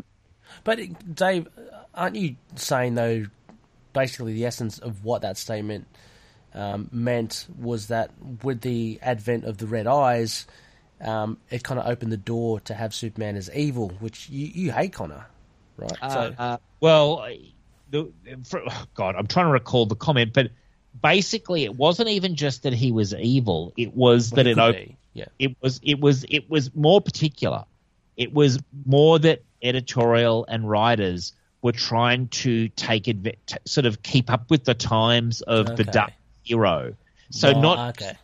but just kind of making him like we spoke about the authority, making him go Okay. towards where Manchester Black wound up Yeah. yeah. I mean, with the times. basically. Superman has been ping ponged around like every other character to fit with the times, but it's never gone that far. Like when everyone was getting nineties-ified, uh, Superman wasn't one of those people. Yeah, his stories had a bit more of an edge, but he never went under an overhaul like Spider-Man or anything. the middle of the nineties. Oh, we're talking about Superman in the black suit and guns, right? Isn't that that's a That pretty was much that a was for 90s like one or two issues. That's the okay. Eradicate. okay. Yeah, But but seriously, I was. I mean, I can tell you, I was live on the scene. I was buying Superman weekly because of the titles that were coming out for about two years in the mid to late nineties, and he what the the vibe of the stories was not dark. It Yeah. was very. It was it was cheesy to be honest, mm-hmm. and it was fun, and it had violence, but. Superman was still Superman, you know. Yeah. yeah. Even even when Superman had a mullet and those guns for those two issues, he wasn't. He was still Superman. He wasn't like Yeah. a darker character or anything. Yeah, yeah, Um, like, for sure. And, like and, the- and I mean, I, I've got the Death of Superman omnibus, and it's the same thing. You know, Yeah. like the basic character uh, was fairly sort of, um, you know, the, close to the generic mold that we know. You know, Yeah, I mean it's kind of interesting because there's always like these discussions like, oh, where did it go wrong with Superman, or all that stuff, and I'm just like, well, it never really happened. oh, you I mean, know? uh, you, you, it, it goes wrong, like as in things go Oh, wrong. there's bad runs and stuff, runs you know, but- like every other character, but. Superman's never gone off the rails. He's always had good runs and stuff. And I just think it's because the character itself, like we talked about before, seems to get so much controversy and attention. Like, you could apply the same arguments of Superman to a bunch of other superheroes, but they don't do it. You know? Yeah, I mean, going wrong too. I mean, he had a show, Lois and Clark, going in the '90s. He had an animated series. He had lots of things. You know, Mm. lots of things were going right. Really. Uh, yeah. So yeah, I mean, look, the character's bigger than what. Like, I mean, to me, I think hiring Bendis was a fucking awful move. But you know, It's not the death of the character. no, it's not. The, Like, no, it's certainly not. It, it's it's just another writer. You know, with Mm, another take. I mean, l- if you don't like it, don't buy it, and, and I don't, don't buy it. That Like, will come and go, and then you can just Yeah. pick up the next volume, basically. And you know that what Bendis is doing will be very easy to go back to formula with. You know, yeah, the next if the next one isn't an improvement, that'll be uh, interesting. But yeah, Superman's been around for eighty years. Uh, people just get so up in arms about it, and I'm like, man, just enjoy the stories. You know, find stories you like. Batman, Superman, right now, Joshua Williamson, killing it. Uh, I read issue ten today. It was awesome. Oh, Just every issue. So still yeah. going, still, still going strong. Yeah. Yeah, it's a shame it's not getting the attention at all. You know, I, I don't get it. That's It's a great said. run. Yeah. Like, it's got everything. It's got drama, humor, character moments. how do you, know. stack it up against the Loeb run, which I read? Uh, I haven't read the Loeb run. Loeb run was good. It wasn't great. Um, you I know mean, that, that's the run everyone talks about it. All I can compare it to is like Silver Age and Greg Pak in New 52, okay, right. um, both of which I liked. Yeah. So- Okay. Well, I mean, look, the Superman Batman run with Loeb and McGuinness at the beginning, well, it was good. I mean, it, but it's but I'm not buying that omnibus because I don't love it. You know, Yeah. I mean, well, I'll be interested to hear your thoughts on the current run when you catch up. I, I have it on my iPad to read actually. It's very good. Um, like, it's just fun. Like, right now they're fighting the Ultra Humanite, you know? That's cool. I love the Ultra Human. I only know him from the Justice League cartoon. He's cool. But he was, a, he was actually Superman's first ever supervillain. Really? Yeah. Um, he was Oh, a bald Brainiac. guy in a wheelchair. So before Brainiac, Yeah, before Brainiac, before Lex Luthor. Um, before Lexi, baby, really? In fact, the the the legend is that because Lex Luthor's first appearance, he had red hair. The legend is that someone confused Lex Luthor for Ultra Humanite and drew Lex Luthor bald, and that's how he. Oh. Because they were both kind of mad scientist characters. One was just crippled. yes. But uh, yeah, it's a good run. You have Zod, Ra's al Ghul, and you have Ultra Humanite, Atomic Skull. Like he's just so this is Superman Batman. Yeah. Yeah, uh, Batman Superman. Like it's outside after the first five issues, which are Batman Who Laughs, which are still good, which says a lot about the quality of the book. If you have Batman Who Laughs in there and it still manages to be good, Anyone who listens to Signal knows our views on Batman Who Laughs. It's just Oh a, it's an idea stretched out to fucking infinity. Well, the Dave Marquez art helps a lot as well. yeah. Or they they then they got a new artist, but he's still really good. Okay. So Dave because remember he took over in seven when oh yeah, Zod yeah, came. yeah, yeah. No, Yeah. that was good. That was good as well. Yeah, So again, you guys uh, do that? Do you guys on the show, as well as doing classic runs, do you do individual issues as well? Or- Oh, we talk about it. We we chat about them when they we used to like when they came out. because COVID hit, so it got awkward. But we do plan to do a catch up of sorts. Well, okay, sounds good. Sounds good. Yeah. But um, yeah. So Bernie Wrightson pinup is good. Mm-hmm. Uh, eight eight point five out of ten from me. I like But anyway, I like to score them. I actually score them, and I go. For me, not too big a fan of the forehead wrinkles personally, and the little nose wrinkles, but that's just my take. I just like different. I just like how each artist does their own thing. You know, Yeah. but it's it's not the it's probably the weakest pinup so far. I've got to say, this next story is maybe my least favorite. Yeah. in- Uh, it's my least favorite. Agreed. it's Yeah, it, was, I- it was really nothing. Nothing I really. Pini, I know she has Elf Quest, and God bless her because I know that that's gone on for a long time, and they've built a career of in, independent creators, and God bless her for that. But this is not a high pointed Superman. Not at all. It, it, it's the most base idea you can come up with to pay homage to, to the legend of Superman. It's just, yeah. It's The one part, just odd. the one part I liked was when they had Donkey Kong, but Superman was Donkey Kong, but also the one you play as, while Lex Luthor is Mario trying to reach you. That was funny, but that was it. It's that is Yeah. fun, but just like it's just really just Just terrible. forgettable. Pretty forgettable. I read this, and then it ended, and I'm like, that's it. Yeah, yeah, yeah, pretty much. Even more than the well, first story. Kind of glad as well. It's like, oh, good. I'll But feel Who did the art? Of for the last this one? bit too, the guy goes, "Hey, will you lend me Uh, your Wendy Wendy chip, Pini. Corey? I lost mine." And it's like, did that panel need to be there? Yeah. like, Yeah. what's even the point? hey, it's the future. Look at this word processing chip thing. Um, Yeah. you know, like I love Elliot Maggin, but man, there's there's a couple of weak things in here. Yeah. Um, Hell yeah. they, I guess they can't all be. Must there be a Superman? Well, can I can I say something? I th- would have thought that it would have been a better idea for an anniversary issue to have different writers and different artists. Like I Maybe don't he was just killing it at the time, and they wanted him to do it all. the whole Yeah. thing. It would have been, a, yeah, similar to Action a Thousand. Just just get a whole nice, diverse range. of, uh, Also, where's Curt Swan? Was Curt Swan still alive in '84? Yeah. Well, why the fuck isn't Curt yeah. Swan Wasn't anywhere in this? I'm pretty sure it is. Is it? oh, then my outrage can be quelled briefly. Uh, actually, no. That's very strange because Curt Swan was drawing Superman around this Curt time, I Swan did. believe. Curt Swan did whatever happened to the Man of Tomorrow, didn't he, with Alan Moore? Yeah, yeah, he did. So he So- was still active. And I mean, and to me, I mean, just my generation, you know, um, grew up in the 80s. Like, when I looked at Superman, I was kind of looking at a past version, and that Curt Swan Superman is kind of the Superman that I think of, you know? Oh, me too. yeah. When I think of Superman, that's what pops in my head. I mean, I think honestly, maybe he was sick. yeah. You know, Would have been um, you know? because I feel like I feel like it is odd that he's not here because like he was drawing at the time. So some old art. Like, I mean, it doesn't need to have they been, did that fraction One Thousand. be drawn in 1984. Like, you could just Yeah. any Curt Swan up from the many fucking millions of times he drew Superman.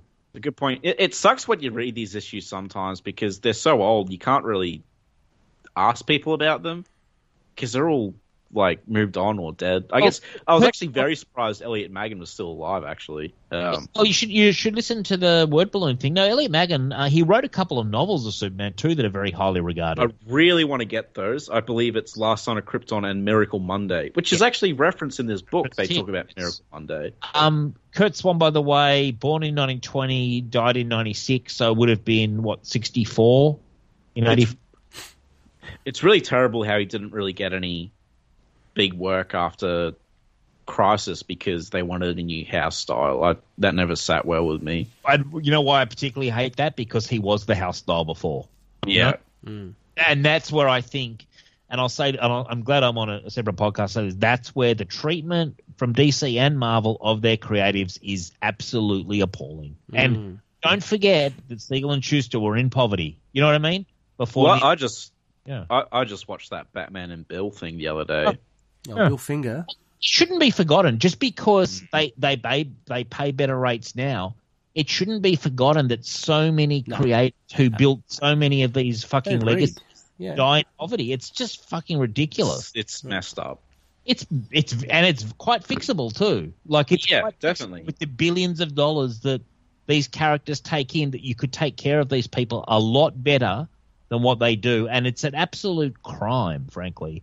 Um, and the way that they would just do that to Curt Swan, it, it's sickening. And uh, there's a quote, and I think I quoted it last time. Julie Schwartz said to Marty Pasko, uh, basically, he was complaining that all the new writers at the time in the 70s didn't want to basically put in new characters because they weren't getting a piece of them. And Yeah. he and and Julie Schwartz said, but but Gardner Fox never complained about this. And Marty Pasko said, yeah, and Gardner Fox is begging for lunch money, you know. Um, Yeah. And this is a guy who built your Justice League for like 20, 30 years or whatever. And like it, I'm, I'm reading about it now, and uh, critic Wallace Harrington summed up Swan's dismissal this way: the most striking thing that DC did was to completely turn their back on the one man that had defined Superman for three decades. They closed the door and turned out the lights on the creator that defined their whole line. With no real thanks, no pomp nor circumstance, DC simply relieved Curt of his artistic duties on Superman. Curt Swan, who had drawn Superman in action, Lois Lane, Jimmy Olsen, Superman, and World's Finest, drew Superboy in Adventure Comics, who was the quintessential Superman artist of the 60s, 70s, and 80s. He became another victim of the 80s implosion. Gone. I mean, they like his last work as an artist on Superman before his uh, posthumous um, wedding album thing was What Happened to the Man of Tomorrow. Mm. Like that was it. No, it's pathetic. It's pathetic. Um, and like, yeah, I, I don't even want to talk about it too much because it annoys me so much. But Yeah. it, but also, it's just an example of many. You know what I mean? Oh, that, that's not the that's by that's far from the worst example. Oh, totally, Like, totally. Yeah. yeah. And that and that's what I have such a big problem with. That the ones who actually make it to the point where people pound their fists, like Jack Kirby, Curt Swan, Bill Finger, um, a lot of those guys, it's not the worst stories, you know, and that's pretty bad. And because because how bad is it where you don't even like like Bill Finger? It's fucking appalling what It- they I was about to say it was appalling with Bill Yes, Finger. it- like, no, it's completely appalling. But then finally they settle. But what about all the people that they don't settle for? Mm. Think about, yeah, you know, so the families in the estates don't even get the fucking recognition and the financial compensation. And meanwhile, these movies take in billions, you know, and the merchandise takes in billions.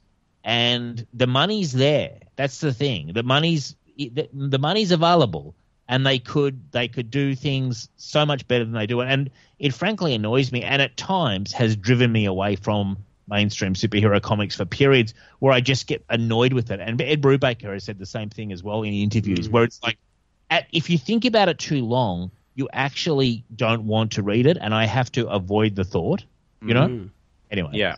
Just Yeah. my just hey uh, my last one's a Krypton I just wanted to put that out there as a disclaimer please No, for sure. Yeah, totally. Listen to Signal Boom if you want to hear me rant about it every couple of months when I remember, you know? Yeah. um, this I love this Will Eisner. Oh, so do I. Yeah, I it's mean, Will cool. Eisner's a Yeah. god. You know. Yeah. It's, Um, the great thing about it is that he has the character of the spirit, like doing Happy Birthday. It's so fucking great. yeah. I It really cool as he's like just brutally messed up these two goons. Yeah. Um, Yeah. It's cool. No, it's, it's, it's a good it's a, it's a good take on on um you know commemorating Superman this way. and the the, not the block letters. isn't really, you know?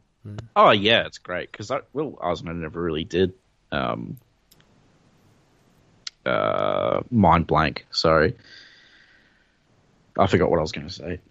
Will Eisner never really did something. Oh yeah, I don't think he ever really did Superman or Mm. anything. Um, uh, he's really old school. Legend, and, you know, I mean, yeah, just, I, I, I think to get someone of his stature who, by 84, I would imagine he was like a comics legend, wasn't he? Oh yeah, yeah. I mean, the when did the Eisner Awards start? Like, No, I think they started pretty early. Yeah. Um, but yeah, he he was a like he was revolutionary. Um, Yeah, his artwork, just the way he did stuff. Invented the graphic novel, Contract with God. Yeah. Yeah, no, I mean, there's a reason they're called the Eisner Awards, isn't it? Yeah, Mm. exactly. So he just ripped this one out. Let's have a look. 1917 to tw- uh, 2005 was his. Uh, Wow. so there you go. And um, he would have definitely been like one of those comic book legends by this point. Much Oh, like yeah. I guess would have been in '84. You know, Jack Kirby would have been getting towards the end of his life. I think he died in about 1990-ish. Mm-hmm. Um, so Still, still, yeah, still had yeah, fair few years. yeah, but he was but he was running on fumes, man. Mm. You know, Jack Kirby again, like in his life, didn't get the rec- He got recognition, but he didn't get the financial rewards. Yeah. you know. Uh, Um, yeah, yeah. Stan Lee annoys me. Oh, I, no, I'm not having because the you know I'm not having got Stan Lee because Stan Lee's not the problem. Stan Mm. Lee's the guy who got lucky, but um, yeah, just Jack Kirby's treatment was not particularly good. At least DC brought him into those um toys that he did the designs for, and he got money from those toys. So in his Okay. like, yeah, it's Challenge of the Superheroes, I believe it's called Mm-hmm. um, something like that. Anyway, Jack Kirby did some designs, and he actually got. It was very much a sweetheart deal to give some money to Jack Kirby. That's And- nice though. It's yeah, it's it's nice. Yeah, it's also fucking deserved. You know. Yeah, Um, absolutely. So anyway, so he yeah, he did get some money from that. I'm not an expert on the whole thing, so I don't want to make it appear that I am, but Yeah. he, he was running on fumes by the mid '80s, as you would expect after you know having done it for so long. Um, so after this, we get to the story, Last Son of Krypton. I was I was Uh, really hoping this would have been good because you know title of our podcast. Uh, you, Ray, you've you've summed it up perfectly. It's got a great title, Yeah, and it it's it's appalling. To be fair, Yeah. I like, I love the first page yeah. with um, I love. You don't? I love the. no, no, like, yeah, it got me excited. Yeah, because last Son of Krypton, I thought it was yeah. Well, I love the like Fine. costume design. You know, the Mm. big. colour. Yes. But then if you go down in the page, you see where the problems start. yeah. Yeah. Again, like I like the concepts. Kind of. I don't. yeah, I, don't didn't like really. it at. No, I didn't like the concept. It was, yeah, I mean, it's They've also mixed him with Batman for some reason. Well, because Batman and Superman would go and do adventures together in Kandor City as Nightwing and Flamebird, I imagine. Like, it's kind of a spin on that, isn't it? Uh, yeah, actually, I can see that. I just, I just found it odd to see like the his sort of gloves and cape looking. It was just weird. It's just shit. I mean, I, I hate it. I, no, I actually, when I read this one, I actually forgot I even fucking read it. Like, it's just so annoying. yeah. Yeah. Well, let, let's just. There's not much to say about this one. Uh, No, Now- I- other than just I'm gonna do a hot take. I'm going to do a hot take. This Yeah. Steve Ditko Superman doesn't really do it for me. I don't know what you guys think. I Okay. didn't really like it either. No, I didn't like it as well. Uh, there's, there's actually been a, a couple of Ditko things I've seen that I just I, I thought were pretty subpar. Um, I've I've never really drunk the Kool Aid, and I get that he was hugely famous and uh, very influential and a co-creator of my favorite character, Spider Man. But um, I yeah, I mean, I'm like yeah, Steve Ditko eighty four. This wasn't this wasn't. his art in Spider Man was much better than this pinup. Mm. I think I think I saw um, some art that he did. He guested on in Ant Man, like really early Ant Man stuff. right. It was terrible. It's like, and it's like, oh, this is this is not the same Ditko, is it? And and unfortunately, I'm sorry to say, this poster is pretty much the same. Um, It's got that John Romita Jr. thing going on with Superman's lanky. Uh, like Yeah. gorilla Lasimian kind of Yeah. proportions. Yeah, But I do. I like the thugs on the left. yeah. but it, it's what you get when you farm out the artwork to a lot of different people. Like you know, don't you think that like yeah. not everyone brings in their A game kind of thing? But Well, I think the next pinup's great. Yeah, actually, the, in stark contrast, a, a vastly different style. I just love Very the. much Uh, Superman is your dad. You know what I mean? It's like Super- Yeah, it is. it could be my dad from like 1984. Just He's love got a mustache on him. That's kind of what he looked like. But I mean, I love the background as well. Actually, the background reminds me a lot of actually Sienkiewicz, and we'll get to his poster. Um, but just just how he kind of plays with the med- like the, the comic medium, it's it's a lot different. Um, just with the the colors and that kind of sparkly effect. So who did this one? Grell, This Oh, Grell. I, I Yeah, love my Mike Grell, Grell. yeah. I didn't realize that. Okay, cool. yeah, Yeah, Mike Grell's a very gifted he's artist. though. very good. Yeah, he looks a little bit like Nicolas Cage on the right, just a little bit. Oh, can we do a segue? Um, uh, do you, do you guys wish that that Nick Cage movie had happened? Because I sure do. no, Out of curiosity, maybe. Yeah. Yeah, I mean, saying out of curiosity, yeah, Yeah. because like I mean, you what? I'm assuming you watched that Death of Yes. Superman Lives, yes, uh, which was really good. But and like you know, he did look good in the costume. Yeah. But and like the the beat, the Brainiac stuff sounded cool. But some stuff that they said, like, oh, Clark can wear a Mickey Mouse shirt because he's an alien, he doesn't know how to fit in. That was just like, oh, I don't know about this movie. You know? I, I just would have. I mean, I read the. I remember a little Dave at uni on on like the dial up, um, you know, internet of the day. I downloaded the script, the Kevin Smith script, Yeah. and I geez, I thought I was ahead of the game. Ray, you can you can you imagine me back in those days? I got it on my little disk drive, and I was like, I've got the script here. No one. and um, I, I just and I'm a huge Nick Cage fan. Um, oh, me too. I love him. I just think it would have been really interesting, and I, I'm a big Tim Burton fan, so I'm sort of like they were they were going to swing That for the would have fence. been really cool. Yeah. Yeah, I just I just kind of much like the Justice League Mortal thing that George Miller was going to do. I think George Miller is a hugely underrated filmmaker, and I think that would have been so fascinating to see his take on the Justice League back in like when was it like mid two thousands, you know? No. I mean, that honestly, that's another one I could have done without of. like, oh shit, they they just didn't sound very good to But, me. but, I but, say. but think about it for a second. George Miller has never made a bad movie. You know, like he, he's actually a very gifted filmmaker. Like, Oh, I'm well, think of Matt. He's piping, Mad Max movie. piping Mad hot Max is here. That's going to get pitchforks to my door. I didn't like Fury Road. Well, I mean, but but okay, No, but I've not seen it. audiences and critics did.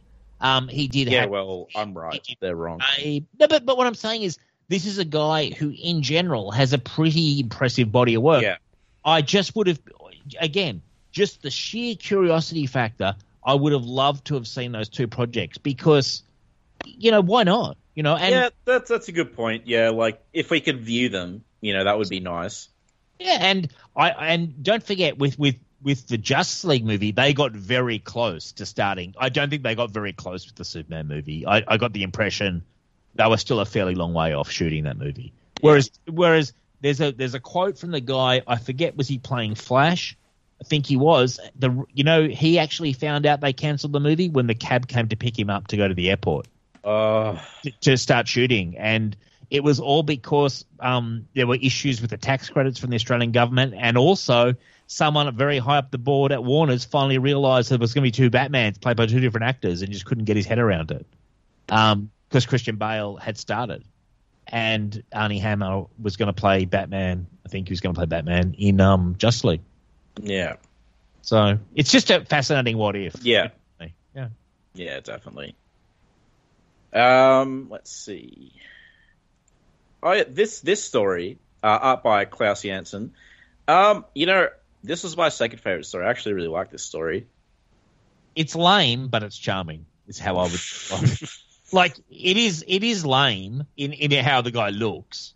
Oh yeah, the the I mean, well, like he's everyone, even the people in the story think he's lame. Um, Yes, but but I think the people in the story are also kind of lame as well. Like, but but having said that, it's an enjoyable little snapshot. And let's not forget that Elliot Maggin, I guess, only had six to eight pages to work with here. It's what did you think, Ray? Um, yeah, it was. Yeah, it was. It was okay. Very on the fence there, Ray. See, Ray, you're very much a diplomat. So when you say it's okay, I'm thinking you don't actually like it at all. Uh yeah, it didn't really interest me that much. Let's but we get we act, all right for one. We actually got Superman in this. Story. Yes, and that was. Can I tell you this? When I sat down to read this the other night, I was craving some fucking Superman in the Superman anniversary issue, and at least he does turn up in this issue. Well, I, I love it. Like that that they're in the future. They have their Superman Day thing, and then hey, Superman actually shows up for dinner. I've got a future, question. It's At the end of the issue, when he's saying he puts the food out every year, does Superman come back every year to eat the food? I think that's the idea Right. Okay. I, I, I just wasn't 100% clear if that was the case. Yeah. Okay. because he can he can time travel pre-crisis. Okay, cool. So, So- He, he makes the effort to come back, which is kind of cool, cool, you know. Yeah, I, I don't know. I don't just I like the atmosphere. I like just this sort of isolated like shack on this planet. Yes. You know, They're almost like Amish or something, or Amish. They're very yeah. almost kind of religious, like they're almost saying grace kind of thing, you know, literally before the meal. Um, I don't know, it was interesting. You know, like there are interesting bits in this story. I think the guy just with how stupid he looked, it just you know with his Well- like hat and everything. I, I like how like he's telling the story of Superman, and you know he knows Superman is actually there. Yeah, Um, you know, and there's this. You know, it's good that Clark gets a look at the future, and it's like a good look. It's not like, um, you know, uh, Dead Earth or Dark Knight Returns or Deceased. Yeah, but it's Or, not uh, that good. I mean, Ray, what do you think? He goes, "These people are wonderful, and they think of me as some kind of mythic hero. If this is where civilization is going, I'd say it's worth the wait." I'm like, really? You went to an abandoned planet with some kind of religious fanatics eating dinner uh, in your They're not all killing each other. Yeah, No- they're not everyone's a they're zombie. They're sitting around like praising him, and he goes there and goes, "Wow, this is a great future." Yeah, I, I don't know. It just yeah, I don't know. The story didn't really engage me, so um, I like Klaus Janson, of course. Just This- I've art lost wise. Yeah, Yeah, I'll say, I read this years ago. This story and the last story are the only stories that I remembered because they're they're the only ones that actually stuck with me cool. Yeah, for whatever that's worth. Um, and also, like, Pini didn't stick with you, where they've no, no, um, but like that, I like at the end. I think the art's good at the end with the shot of the flag. It's not the American flag at this point. I guess it's like a it's a different. yeah. Um, And it is very much like a Santa. You know, like put your cookies out. I mean, Ray, you know all that. yeah. Yeah, Finn, like you put the cookies out yet, Ray, and all that kind of stuff. no, not yet. But but you'll get to that point where you put the cookies out, and then you'll have to take them back. You know, like et cetera, Yeah. et cetera. Uh, it, it is kind of playing off that motif. right. Yeah, yeah, yeah. It is. Yeah, I don't know. It just just wasn't wasn't my bag really. To like, to Pretty- derail a little bit, I remember I found out Santa wasn't real, and my grandpa was Santa. so I just kept writing lists of stuff I wanted to Santa because I just knew I'd get it. I think that's a fairly common story amongst children, uh, actually, Connor. Yeah, I think that quite a few kids have worked it out, but they just keep ramping up their requests. I remember there was some guy and he had um, Ray. wh- wh- Who was it? And they had they had five hundred dollars walking around money in their request to Santa. What?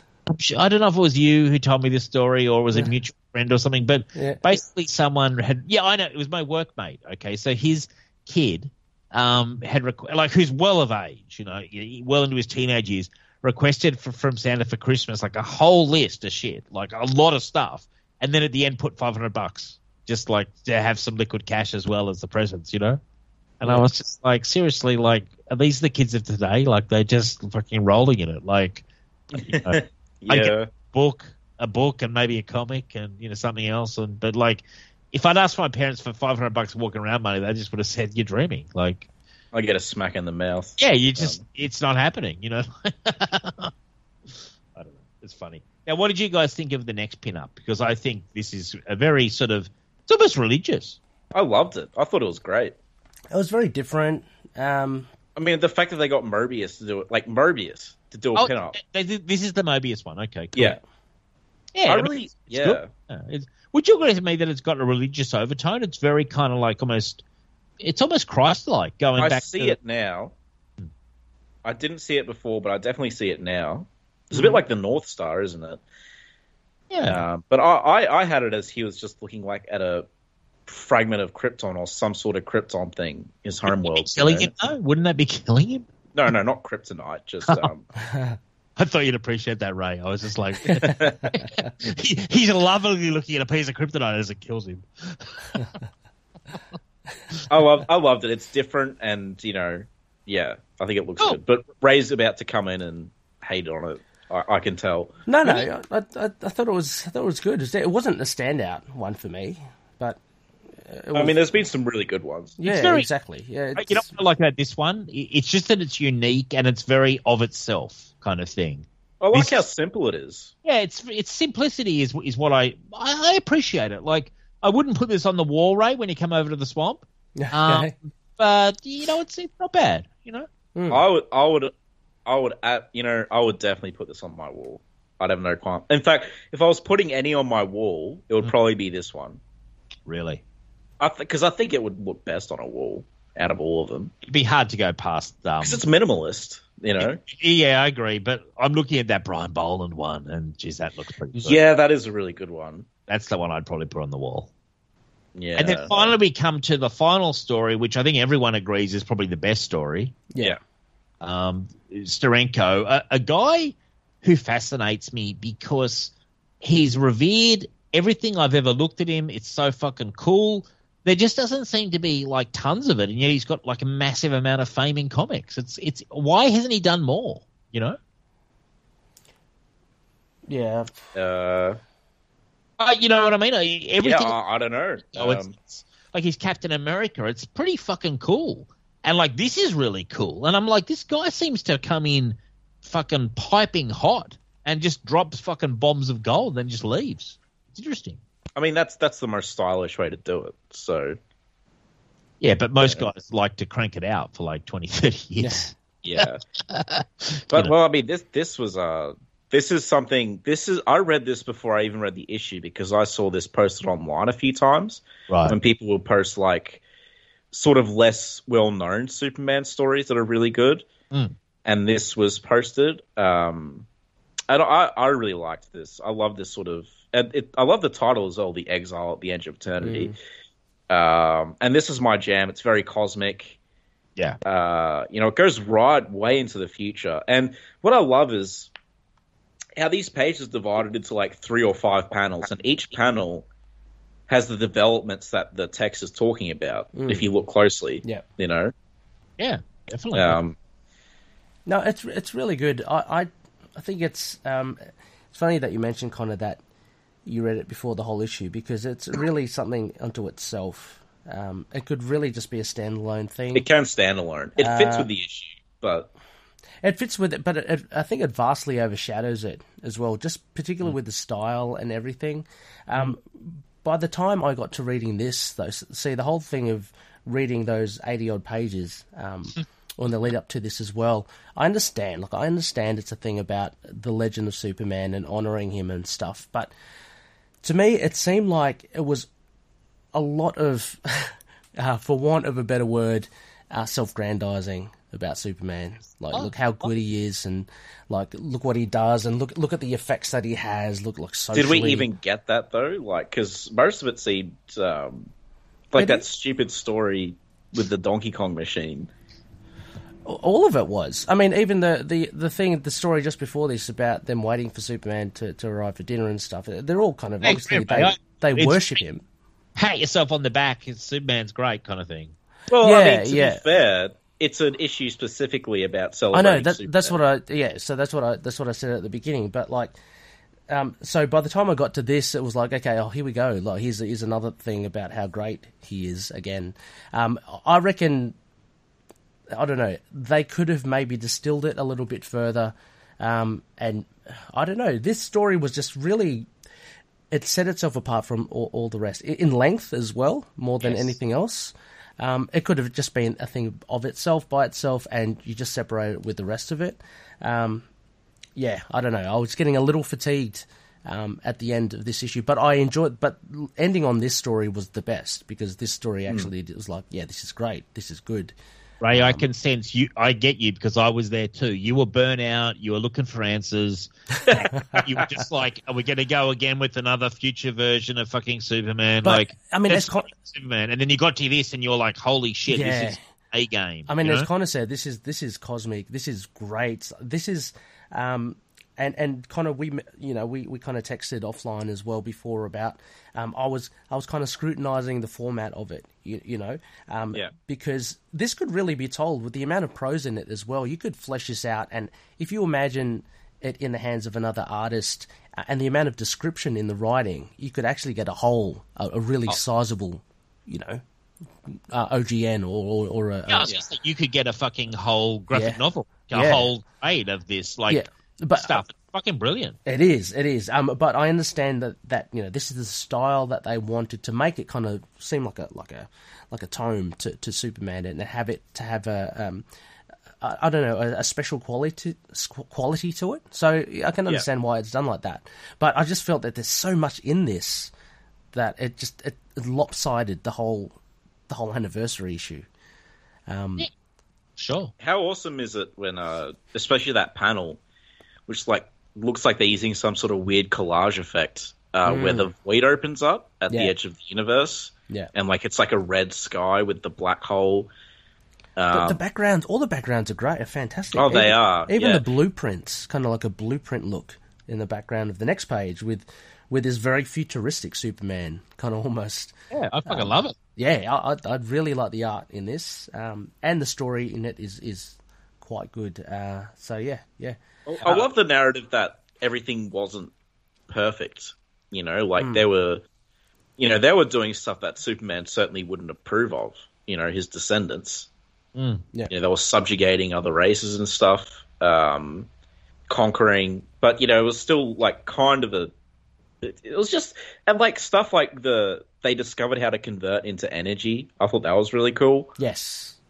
Well, they've just reached another plane, haven't they? This is another Yeah. step of of the. I actually I like the idea also. Well, how how their powers kind of lessened, um, because of the interbreeding. Oh, because of the interbreeding. Yeah, Yeah. yeah, yeah. I think that's that makes sense. Um, so Well, and it makes Superman more special, I guess, yeah, as well. exactly. Yeah, because Um, he's like the the prime, the the uh, progenitor of it all. Yeah, the peak, really. Yeah. Um, do something with this, like DC. Hmm. Like, um, when you, when you think about, you know, DC fucking comics, like they're always trying to exploit shit. Um, they, you know, like, and sometimes they run out of ideas. Like, this is there's stuff in this fucking Steranko like little mini that you could exploit for for like a fucking cool like Absolutely. series. Like, it's I mean, you could Good. Morrison could write a series about that squad of Supermen in All Star that was in But Smallville. Morrison has apparently said that he will no longer be doing any DC work after Green Lantern. He's just going to purely do his own stuff from now on. Really? Sad. Wow. Yeah, I meant to mention this to you the other day, Connor. Um, Is there a reason, or well, he'd already said when he when he left after his Batman run, he he pretty much said, "Look, there won't be any more Batman from me. There might be one little thing somewhere, but I'm done." And he was pretty much saying, "I'm just devoting myself to my own independent stuff now and getting stuff converted into TV and movies, and you know his own independent. when he did Superman? Uh, yeah, but what I'm saying is he before he did Green Lantern, he was out. He came back, he did Green Lantern, but Liam Sharp, his artist, said no, he's pretty much made his mind up now that from this point forward, I think he's looking to to basically. I think he earns quite a lot of money out of what he's done, and he's now just looking to his own creator own stuff, get it into TV and movies as well. Um, I, I think he might be back because he he said that before. he has, you know, he has. You're right. Like, um, you know, with uh, I remember he said that after Action Comics, yeah. but then No, he came back to do Green Lantern.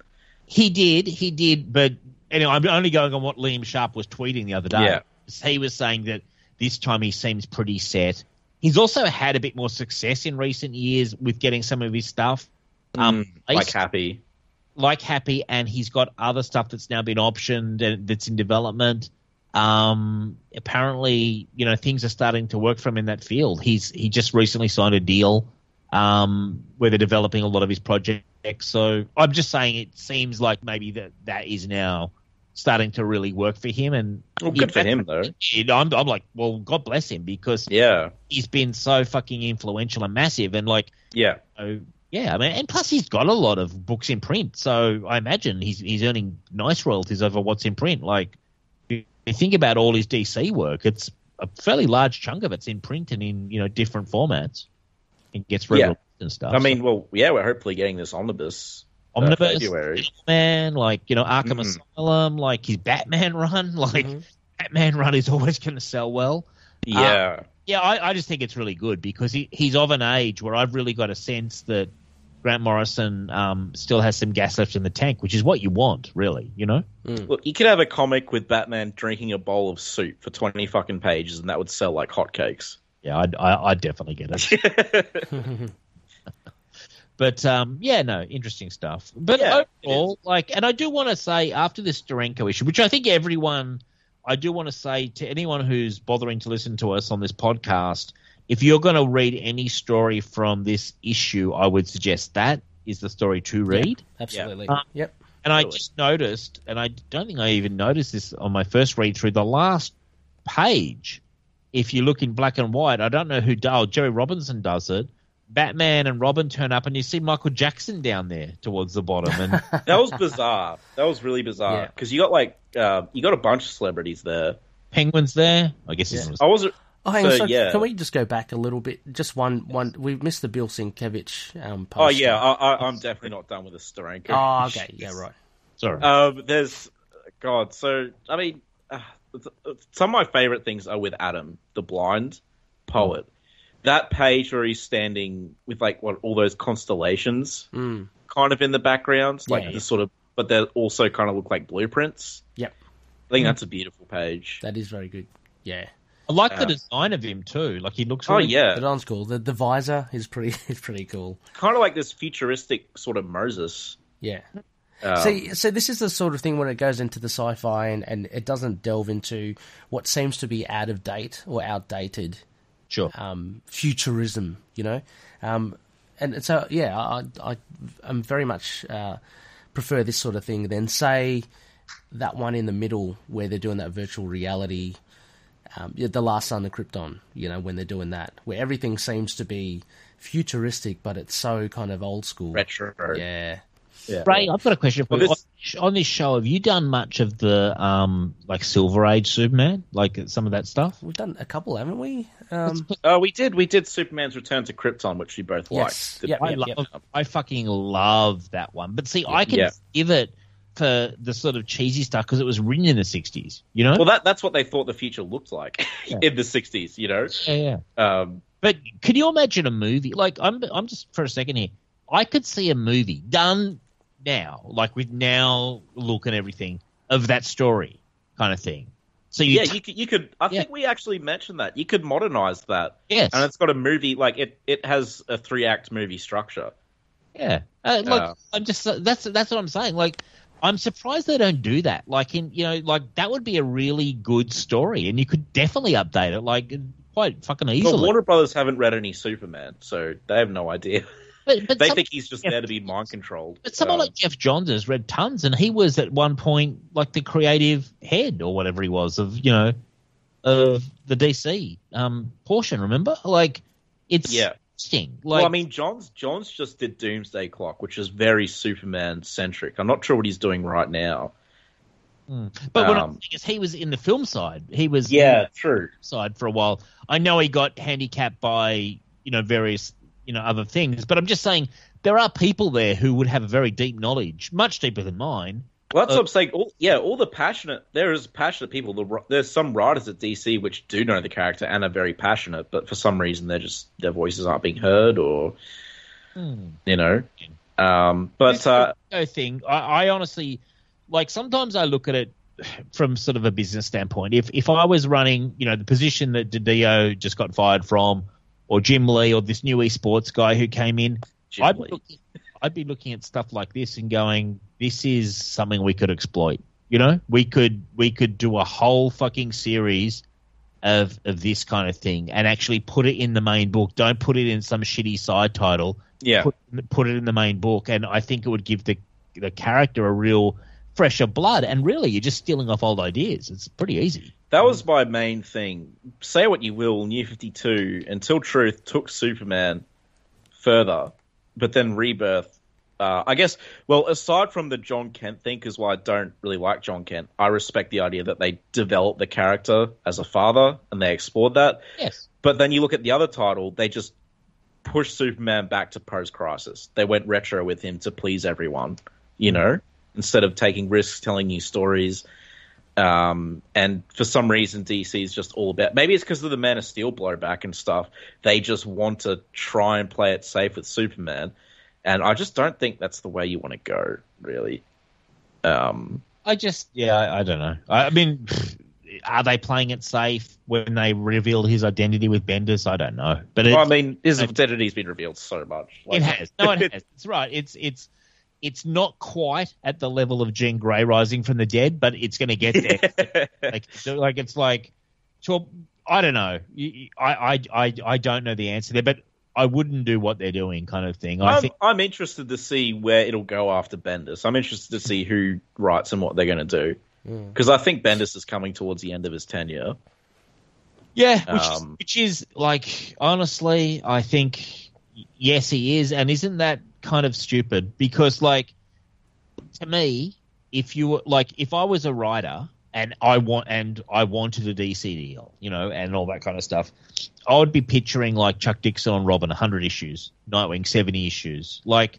I would be wanting to go multi-year deep into a deal if I was on. Uh, he could, he could be. That's just the vibe I get. Um, but like, yeah, the problem is like he's on Superman, but outside of the first couple of arcs and the reveal thing, I feel like he hasn't done that much with Superman's character, which is weird to me. Like, I, I just like you, Dave. I think, geez, if I got to write Superman, Jesus, I would want hundred issues as well. All the stuff I can think of that I'd explore, all the stories that I could think of telling.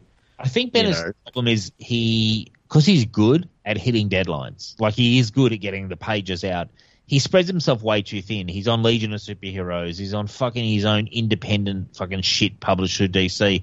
You know, like he just does too many titles and he just doesn't have the sort of stories to tell. So it's like from from a perspective of like if you're his editor, yeah, you get the pages. You know what I mean? And they get to the I mean- art. He's very professional, you know, but it's Yeah. not good.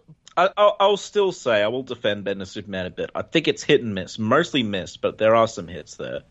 And I'll shout out to Adam, awesome guy, big big uh, Superman fan. Apologies for all our Bendis bashing because I know you like the run right now. Which are bad, you know. Oh, we're entitled to. No, yeah, no, We're all uh, entitled to I- our opinions. Adam talks Superman on Twitter. It's a really awesome page to follow. He just he talks exclusively Superman comics. In fact, he recently made a list of 100 Superman stories he'd recommend uh, to people, Okay. uh, which is like I, awesome. I, I wouldn't mind seeing that list because I'm always looking for a decent Superman. there's a lot of there's a lot of stories on there that I didn't hear of, that I didn't know existed. Um, Yeah. You know, like these odd one shots, or like there was one that was essentially Y the Last Man, but with Superman. It was a Justice League Elseworld, and I'd never heard of it before. yeah, no, I, I'd be, I'd, I'd. Can you, can you maybe send me that tweet or something? Yeah, I'll, I'll send you the link after the show.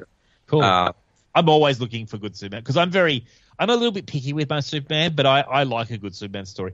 Where are you, Yeah. Ray? Are you going to work your way through that hundred um, stories? Oh, Are you still probably awake? just, probably Well. just pick bits here and there. I, I'm not too sure. Um, I mean, it's it's a great feat that he's done, um, and no, totally respected for that. I'm sure there's a lot of good stuff in there, but yeah, yeah, I'll just Oh, yeah, I'm- pick I'm at my leisure. Yeah, yeah, pretty much. I'm just going in at my leisure. Um, I should do Uh, that. with Punisher and Deadpool. Do you think, Ray? I should maybe put out hundred stories of Punisher. do it. Yeah, I'll, I'll do the hundred Deadpool one with you. I'll, Um, I'll do, I'll do one for Des Moines. My character, I'll do three, and it's Des Moines, uh, the, the, the Blade of three- Exile, the Des Moines City of Innocence, and, and Des Moines Soulfighter. yeah, actually, we'll we'll put that in the show notes link. thank you. no, no, no worries. Um, uh, yeah, this Sienkiewicz image is um I mean it's not my favorite thing of all time, but it's cool. Oh I, I see he's flying away and, and the cape's Yeah. in the background. I, now I see it better. I I, I, sort of- I actually I do. I'll talk about that in a sec. I just I really want to talk about the end of this Steranko Oh, okay, story yep, first sure. Oh, Yep. because I'm in love with the last spread. It's, it's very good. I think it's breathtaking. I think it's the best piece of Oh, art. the- the, the the outer space and the yeah, well, Yeah, he's yeah. on that planet, and Yeah. Eve has kind of just come in, and I just think it's gorgeous, and it's kind of bittersweet but hopeful because he's literally the last person in the universe. Um, but you know, now everything's going to start again. You know, yeah. uh, I just I, I love just the amount of detail in this page, just all the planets, the stars, the creatures, the flora. This is what I expect, frankly. I know that sounds like I ask a lot, but when I take shit out to this level, this is what I fucking want. you know, yeah. like sci-fi, Superman, the far future. Like I know, I just grew up on this kind of stuff and this kind of sci-fi images and, and stuff, and I think this is fucking where it's at. Like I No, think, totally. and, and don't forget, this was done in 1984, and this is a piece that looks forward and looks mm. visionary. Yes, it might appear very slightly dated to 2020 eyes, but 84 Steranko, the guy's on fucking fire. You know, yeah, totally. Uh, it's brilliant. Killing it. Yeah, he's, he is killing it. Yeah, he he's the killer. You know, Yeah, this this yeah, I mean it, it really does just blow all the other and I love Mm. Elliot Maggin, he's done great stuff, but like uh, this blows all those short stories in this issue out of the water easily. Yeah, it's, it's a perfect marriage of. Uh, th- there's a lot more substance to the to the script, um, Yeah. and also the art is just top notch. I mean, so it, it's yeah, it just really it seemed like a separate thing to the rest of the book. Yep. Well, maybe someone at DC Comics is listening and has heard my guidance and is now going to. Don't worry, Steranko won't get a dime, but they'll exploit the fuck out of it. you know? I wish DC listened to this podcast. Yeah, Oh, do I wish? Give me a job. Uh, well, I mean, maybe the interns are. I've heard rumors the interns are listening to Signal of Doom. I've, I've, I've, I've heard rumors that Tom King's lawyers are listening to Signal of Doom. Have you heard about me when I'm going to get Tom King on the show? I'm going to say, hi, Tom, how you going? Got pretty well. I go, what about this? And then I'm just going to play a tape of me t- ranting for about 10 minutes. I'd be interested to see what you think of uh, his Superman though, up in the sky. Oh, look, I, I I actually, was interesting. in all honesty, I think the guy's actually got some creative uh, power, and I think he's got some good. But unfortunately, I don't think he's particularly well suited to uh, a serialized, ongoing book like. Superhero. Yeah, I just don't think he's. Stu once said he's not fanboy enough. Like, I, I don't think he almost kind of knows enough about the character. He sort of gets trapped. Um, I'm only going on his Batman run. I also want to try something I've never read. The Scott Snyder Superman was it Superman Unchained or something? That's that's really good. Um, I recommended that to Tash, uh, and she liked it too. I'd like to uh, put that on the signal actually because I quite like Scott Snyder. Um, in general, you know what I mean? Like overall, yeah. It's a very. It feels like an early 2000s story. that's Um, good. See, for me, that's good. That's the kind of stuff I like. yeah, I've I've actually got it on my on my um, Comixology account. I've just never read it, so I might actually. Well, while we're talking, I'm just going to download it onto my iPad, so I've got yeah, it. it, it's good. Like it's surprisingly good. Um, you know, it's it's New 52 Superman. You get some really good feats of strength. Interesting villain. Yeah. Uh, Jim Jim Lee's on form. Oh, Jim Uh, Lee's the artist, is he? Yeah. I didn't know that actually. Okay, well that's interesting. I like Jim Lee in general. Have you read it, Ray? Superman Unchained. No, no. Yeah. Um, I've seen the cover. Connor's mentioned it. You said you really liked it, Connor. Yeah. So. Yeah, I really liked it. Yeah. you know, like eight eight eight point five out of ten. I thought it was very good. Oh good. wow, that is pretty Um, high on your scale. Yeah, Wow. Yeah, I think I remember um, Tash saying she enjoyed it as well, and I just think it's interesting. Uh, just sometimes I'm quite happy to take a chance. I mean, what have you got to lose, kind of thing, you know? totally. Yeah. What do you think of uh, while I'm on Superman, Sup- Superman's Secret Identity? I think it's Kurt Busiek. We're actually covering that soon. Okay. oh yeah, uh, yeah. Yeah, yeah, we have we have um, a guest on to cover Mm-hmm. it with. I know Uh, quite a few people rate it quite highly. Is, is the only reason. yeah, I I wasn't huge on it, but at the time I was a very angry teenager, Oh, so um, it, it's a very wholesome kind of story. Right. It's it's basically uh, this kid who was called Clark Kent. This is set in our world. He he was called Clark Kent. He kind of got teased for it, but then he actually does get the powers of Superman somehow. oh, okay. Right. Him trying to be kind of function in our world, and it, it's really good. It's a nice story, um, and it's interesting. Okay, cool. So yeah, I'd be interested to hear.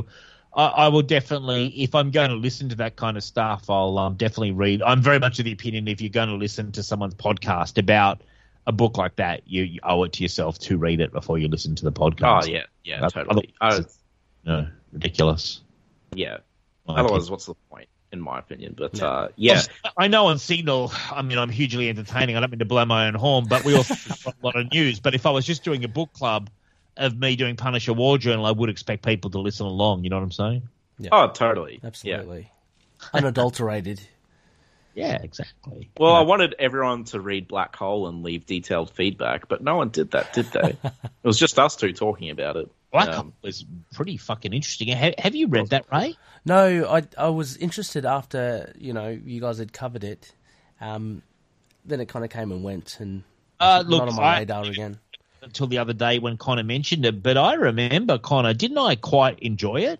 It yeah, was I think we both gave it like nines, uh, Wow. if I remember. pretty pretty good actually. Um, uh, yeah, it was. It sort of stuck in the mind after I read it. It I starts off a bit rough, but once it gets going, really, yeah. once it really reminded me of Ed Brubaker, um, some stuff he did. Like, I think Ed Brubaker may have taken, you know, a little bit of influence. Um, it's that kind of existential kind of yeah, yeah. Sort of questions, and I don't know. There's just a it's a really good book actually, and much better than I expected it to be as well. You know, which is always a nice surprise. Yeah. Mm. Now, so uh, can we talk about the last? I want to just do some of the celebrities. Um, Mhm. I believe Oh, do we want to talk about the the pin up first, the cape one? Osinkevich, yeah. No, I just wanted to say that um, he's got a very because you know obviously he's a big Moon Knight artist. he's your guy, isn't he? Right? He Oh, is, okay. he's, and he's, he's an artist in his own right. I mean, he's one of the you know one of the top um, artists out there. He's very different perspective on, on comic book art. Um, it's more he, he's more to me like a, an actual a, a real not a real. I mean, they're all real, but uh, a uh, traditional visual artist. You know, um, so he, he really does play around with the mediums. Uh, over here, I, I, yeah, I like it. It's very, I, I guess you'd say minimal because you don't see much of the Superman. But what he does, he draws your eye with the just the, the cape and the simplicity of it. But again, as I mentioned with that um, that Mike Grell pin-up, uh, he, he's using that similar texture with the background and and the um, the red clouds. So yeah, no, I, I really like this one. It's it's a very arty, artsy kind of way of doing I a love- comic book. with, with the cape. I mean, Yeah. it took a while to even see the head on top of it. Like I was so my eye was so drawn by the cape itself. You know, Mm, yeah, yeah. the simple I Superman. I think this is actually my favorite one. Really? Okay. This is Woolworthy. This really reminds me. Um, there was an episode of Smallville, and uh, Lex, not Lex, someone's so, like, there's this kid who can touch, like, when they touch someone, they can see the future. Mhm. And it's funny when they touched Lex, they saw like it was raining blood or something ridiculous, which was awesome. But um, when he touched Superman, it was a very similar angle to this. You could just see his cape flying, like in this awesome cosmic kind of shot, flying towards this wormhole or supernova or something with this huge epic music, like he's off to save the universe. And that was such an awesome moment in the show because you never see Superman in the show, really. right. No, So to get that glimpse So of the he never future, got it the cape, did he? So he, he does at the end, um, Okay. the very end. But like to get that glimpse of the future, and it was just chilling and stuff. And it really reminds me here. He's like flying in that very glimpse. similar angle. yeah, Yeah, right. and Yeah. he's just some sort of epic purpose or something, doing something, and because it's Pretty cool. yeah, he looks just- like he's on a. Um, Yeah. It's just very understated. You, you know, it's just really kind of open to anything you really. well, yeah, that that's just that's how I associate. That's what Yeah. I associate it with. And I just find it like a very heroic image, but it's very artfully done. Mm. You know, it's not your typical pose. Yep. And this is Woolworthy, and I really wish this uh, issue was reprinted because I want these pinups. you know, I want these pinups on my wall. Uh, but like you know, obviously it's they're all a bit worn and torn, Yeah. Um, and like the colors bleed a little bit as They well. bleed and, and Yeah. stuff kind of like seeps in through the page underneath and all that. Yeah. But like if it was touched up a bit, I would absolutely adore it on my wall. Yeah. Um, Can you imagine you that know. red? Just that vibrant red. yeah, Yeah. just the the background, the sky, and everything. Yeah. I don't know if he's in space or up in the clouds, but it's Yeah. yeah, It's cool. I really, I really love it. Um, but uh, this is the pinup Dave really wants to talk about. Uh, the Jerry Robinson. Jerry one. Robinson one. Yeah. Well, I just like spotting celebrities. Um, Yeah, do- what a celebrity. Um, that's that's Mayor Ed Koch, I believe, who was a mayor of New York. Okay. I'm pretty sure he's got the mayor. Um, he's holding the mayor book. I just know that that um there. Then there's Michael Jackson. Um, I thought I saw. There's Woody Allen down the bottom right. yes, yes, yeah. Woody Allen's there. Um, Is- what's is the guy's name? Um, next to Woody Allen and then one above. So right of Woody Allen, then one above. That guy's face is like super, Oh, yes, he does. Look, super like fucking um. he does look very um, familiar. I know who you mean. That Richard Nixon as well. I think I see, and I perhaps so. Charles. you know, Um, my favorite one. Charles. Clark is Christopher Reeve. No, no, Clark Kent off to the Clark right. Kent. Oh yeah, I mean that's yeah, yeah. I just Kent. think that's hilarious. Um, yeah. Yeah, Actually, they did that with Superman versus Muhammad Ali. They had um Oh, on I the didn't- cover they just had all these celebrities, but like it was kind of the backs of their heads, and Clark Kent was one of them, all right. which is funny because it makes no sense because he's in the ring. Like, but, Yeah, yeah. too quick, Um, too I'm quick. wondering if that's Jimmy Carter right on the left, bottom left, absolute bottom yeah, left. it looked like It Jimmy, looks like yeah, him. it does. Jimmy Carter It- Um, is that Sinatra as well? Like to the right of Jimmy with Carter, the there's a little- hat, the hat and bow tie. right, it could be Sinatra. I think it could be Sinatra as well. And the the guy next to him looks very familiar. I don't don't know who. Ronald Reagan, oh, Ronald next Reagan's to the further in the statue. background. Yeah, the Penguin's up the front for some Penguin's reason. there. Yeah, I don't like out of everyone, the Penguin is there. it's odd that they've gone Penguin. You know, you know, you would Mm. think Superman. You'd put a Bizarro in there or something. you know? Luthor. maybe it's Danny Hey. DeVito. No. uh, And Jackson, obviously a big fan of Superman himself, so yeah, I there's guess Nixon. You're right. Yeah, Nixon's at the back there. Yeah, I see it. Is he really? Oh, he's, he's, he's got the peace sign, like his peace sign. You know, is I meant, is is Nixon a fan of Superman, oh, or was that a joke? I, I, I don't know. Because that'd be weird. So, oh wait, the Joker's in the crowd. I did, see. Oh, so I that wasn't is a sure Joker. if that was the Joker or not. is is it the Joker with the big smile? Yeah, I think must so. Be. Must. Yeah, Because they say because Batman and Robin are saying Holy Cobra Batman. I think the Joker, Joker and and Penguin. Penguin. Ah, there you go. So you got to Yeah. find them. There they are. That oh, Bette, makes Mid- Bette Midler, right next to him. Yes. Yeah. Yeah. Okay. Yeah, which fits in with um. I I, I, I I know that guy that we're looking at, Ray. That's just to the right of Bette Midler, but I don't know his name. Like I know the yeah, act. I, I mean- I, know. I got I got the picture of his face in my head as well. I just I don't know. Um, Just- Um. Yeah. No. It's an interesting. Interesting. Um. I guess um Ed Koch must have been coming towards the end of his um, mayorship, I I believe, by the mid '80s. So mm.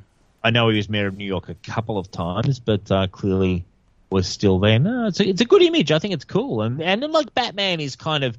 I know Connor, you may have a different opinion, but Batman and Superman have a good friendship, so it's good that you know that Batman and Robin are swinging by. I was actually about to bring this up that I thought it was a bit odd just because they weren't that present in the Yeah. rest of the issue. Uh, if I'd been writing this anniversary, or sorry, if I'd been editing this anniversary issue, there definitely would have been a world's finest yeah. um, short story, and I, and I think that that's part of the problem with this issue is that it's so devoted to doing the history thing when they could have done a little bit more with it. I think, and It makes me um, makes me curious to check out the other anniversary issues like 500, 600, you know. well, I, Uh, I know that like Never gonna- heard about them though.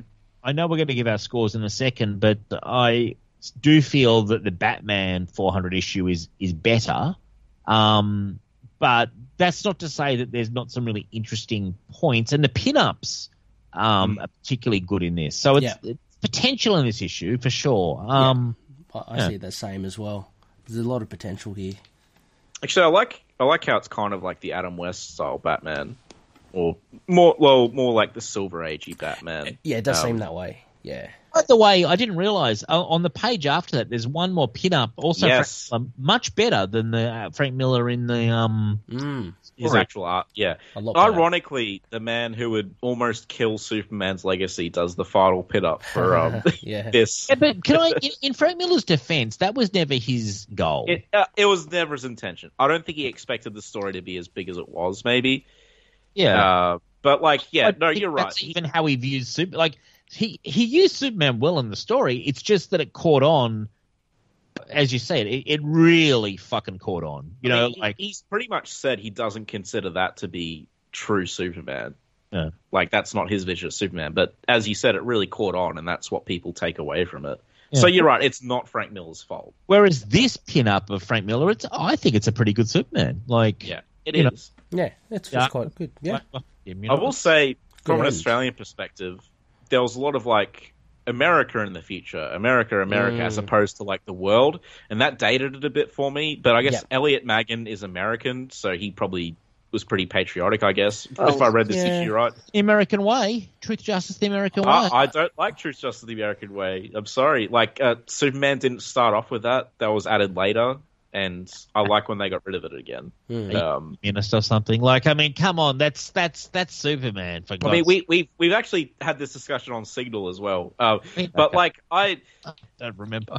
uh, a few times because I always complain about it. Look, uh, not to get political, but sure, when the American way was this ideal that was striven towards, because Superman's like, you know, the immigrant story, Mm. right? It made sense then. Yeah. It doesn't make sense to me now. In the context of, you know, the modern era Mm. and What would you think of? Um, I know that DC don't have the balls to do this, and neither do Marvel. But to have Superman fighting, you know, dissidents, uh, you know, from whatever theater you want, like Iraq, you know, Afghanistan, etc. To have Superman in the field doing shit against terrorists and stuff like that, Mm. like a story of that. Oh, like as a as an agent of the US. Yeah, yeah, yeah. Yes. yeah. Um, well, they they ironically they did sort of deal. They've dealt with that a few times, but he's never really been a soldier. Hmm. He's always been doing it off his own volition, and he's always gotten in trouble because everyone interprets him as representing the US Gotcha. when he's just going there of his own action. Um, that that will be that uh, that story will probably be in the John Byrne collection actually because he goes to Kandak uh, to depose a dictator there, and then that causes a whole bunch of problems. Everyone gets Does he fight angry. Black Adam? Does he fight Black Adam? No, no. Actually, I don't know if it's Kandak. It's just some fictional Middle Eastern country. Yeah, they're, Uh, they're like Pakistani and and and. yeah. but there's really the story, which is in uh, 75 Years Superman, written by uh, David Goyer. Uh-huh. And it's a good story. He basically, it's the one where he renounces his U.S. citizenship because he Oh. goes over to, again, fictional Middle Eastern country Uh. uh, as a sign of peaceful protest. There's like a big protest going on between you know citizens and the authoritarian government, and he takes side of the citizens, but he does it in a peaceful protest, you know, so no one gets hurt. And he stands there for like 24 hours or something. Right. And then he comes back, and everyone's like, "Oh, you know, the White House doesn't approve and stuff." And he's like, "Well, I got to renounce my citizenship because, like. It's just I'm." uh, It's gone to a point where I'm too big for like you You know like that just one country. I love that. I, I think it's great. Like he he's a citizen of the world. He's a champion of Earth. You know, in Kansas. huh? He landed in Kansas. Yeah, he landed in Kansas, but he was born on Krypton. Yeah, but I mean, he was indoctrinated by American values, just like in Red Sun, he's indoctrinated by Soviet values. Mm, I don't know about that. Like uh, the what what John and Martha teach him is to do the right thing. They It's, don't teach him to it's you interesting. know. yeah, yeah. it's interesting, but Hmm. it's not like he's tearing up. I don't know. It's not like he's tearing up America over whatever, you know, over corruption and stuff. It's not like he's going in there lasering people. And, Well, he was in the golden age. He wasn't lasering I people, but he I know. I know. In the beginning, he was. Yeah. Yeah. What do you think, Ray? Oh, not much. Uh, um, not much of an opinion for that. Um, Too hot? no, no. Um, I don't know. I, I guess it would have to just be crafted a particular. St- it just seems a little odd to be that. I mean, unless of course he does work for some sort of organisation. But I do want to read this David Goyer story. So it's in the 75 year celebration, is it? Yeah, yeah. It's the I- Action Comics 900 uh, section. Gotcha. Okay, I'll, I'll check it out. Um, Yeah. I do remember, um, just wrapping up on this theme, I remember when 9 11 happened that Frank Miller put himself in a hotel and he was writing a story about Batman going after Al Oh, Holy Terror! Yeah. oh yeah. wow, It became Holy Terror when DC Like, would no, you can't do that. Yeah. they they supported it originally, but I think it got he, he he eventually they were like, well, this is too hot to touch, and he put out his Holy Terror. It's a very flawed book, but it's very interesting. okay, Um, I I actually think it's it's by no means fucking you know his best work, but it's a you know when an artist puts something out that is very interesting look into them as a as a person and like how they his reaction to 9-11 which you see as well in the dark knight strikes back or whatever it was called or strikes again um, he had a very emotional reaction as like so many of us did and it was happening when he was writing that storyline and it impacted on the story and it impacted on him and you really see an artist kind of like severely grappling with it you know yeah. um, it's interesting. So I just I just want to put that out. But, but Connor, you've put your you've you know, wow, and he's walked away from the American citizenship, and you're saying hooray. yeah, no. I, I, look, I'm not saying down with America or take. anything, Yeah. but you know, so, it's like I'm not saying down with America or anything, but Good. uh, you know, the scale of Superman is worldly. Yeah, Would You know, that, he's a, he would should that- be a citizen of Earth, not just America. yeah, Like, I'd, I'd take that. Yeah, I, I hear you guys, but will these, to my mind, controversial views get you kicked out of the Superman Club or, or not? Because No, I not know- really. I So don't, we, we had James and Tyler on. Re- Yeah. We we actually had this discussion when we were talking about Red Sun, and they they understood our view. You know, I, um, I understand it. I understand it, but I'm just kind of like, that's renouncing the citizenship. That's a big fucking step. I don't know if I agree. You know? but it wasn't it wasn't a spiteful thing. He didn't do it spitefully. He did it like Yeah. because like it was limiting his ability to help. Did he, Like he leave, couldn't. did he leave the Daily Planet then and the life?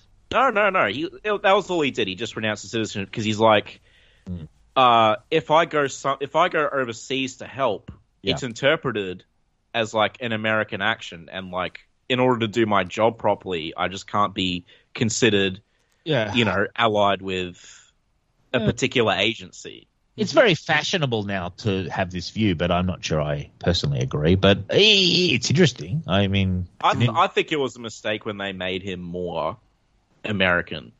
I think that was a big That's- mistake, and John Byrne kind of did that as well.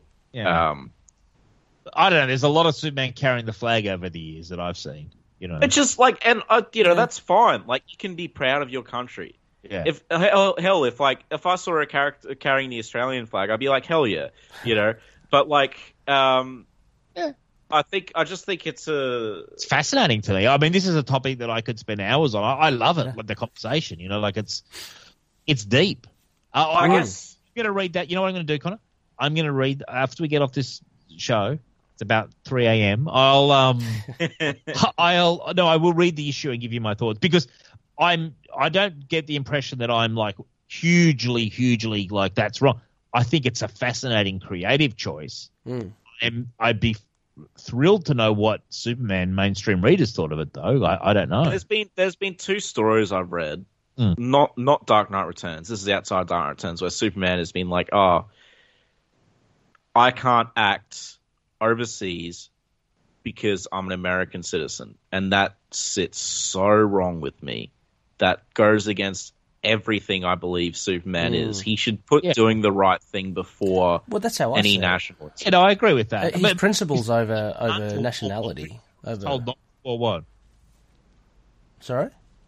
Are you saying he he won't because he's told he can't, or or There was two stories. One was like the the president pretty much told him, "Look, you can't interfere yeah with this alien invasion over there right now because Mhm. of blah blah blah." And I'm like, "This is Superman. If people were dying over there, he would just go." and did he go? Oh, No, he didn't go, right, and okay. that's that's so wrong with me. And that was in like kind of the late '80s. And then another one I think was in the late. I think it was a Denny O'Neil's run actually, where he's like, "I gotta try and stealthily rescue people from this erupting volcano." I'm reading it right now. I'm reading it right now. I know the exact issue you're talking about. Yeah. it's exactly what happens. Yeah, he's uh he's sort of covert. because Uh-huh. he's he's like, oh, I can't be interpreted as you know, and I'm just like, Superman shouldn't care. You know, Mm. I, I miss when Superman didn't really give a shit. Like he would uh, turn over a cop car if it was in his way. Like, It's interesting. I mean, yeah, I, I think it's a it's one of those topics that um is pretty cool, and and Mm. I guess I'm I'm excited to read the David Goyer. Uh, she's a guy who's had a lot of hits and a lot of misses in his career. Um, yeah, I know, think that's one of the hits. And like again, this isn't like I'm probably making it sound more important to me than it actually is. Like, I don't think this is a huge issue with the character. I don't think it's actually come up that much. Is he But still those- a citizen now, like in Rebirth or whatever? those instances where it did come up really bothered me. Um, well, the thing is, again, uh, second favorite word on the podcast, Grant Morrison. Um, he, the way he did it, he brought Superman back to his sort of championing the oppressed roots. yes. So Superman, pretty much at all New Fifty Two, was kind of like that. He would put doing the right thing over sort of any niceties, or Mm. so there wasn't really a sort of uh, fact is- government angle there. The funny thing is, reading World's Finest from the like 50s and 60s, which I've got the collections of, it, he definitely always is about you know, helping and doing the right thing. It just also has like a very heavy pro-US slant. You know, yeah, like, and that was that was like Oh. what it was at the time. yeah, that's the know. flag at the times. Like, I mean, Batman would be carrying the flag at times. You know what I mean? Like, Yeah, but like if he's doing that when it's not the flavor of the times, that's when it starts bugging me. And as of right now, um, he's just treated as like Earth. You know, he represents Earth. Um, Look, because he's that big. Yeah. And I mean, given the given now with how divisive things are politically as well, it makes even less sense for DC to have him carrying the flag too much right now because it's, you know things are so divisive. Yeah. Uh, it- so now's a particularly sensitive time that I'm sure yeah, DC. Let's face it, uh, Warner's are, are cowards when it comes to issues like this as well. Like, Yeah.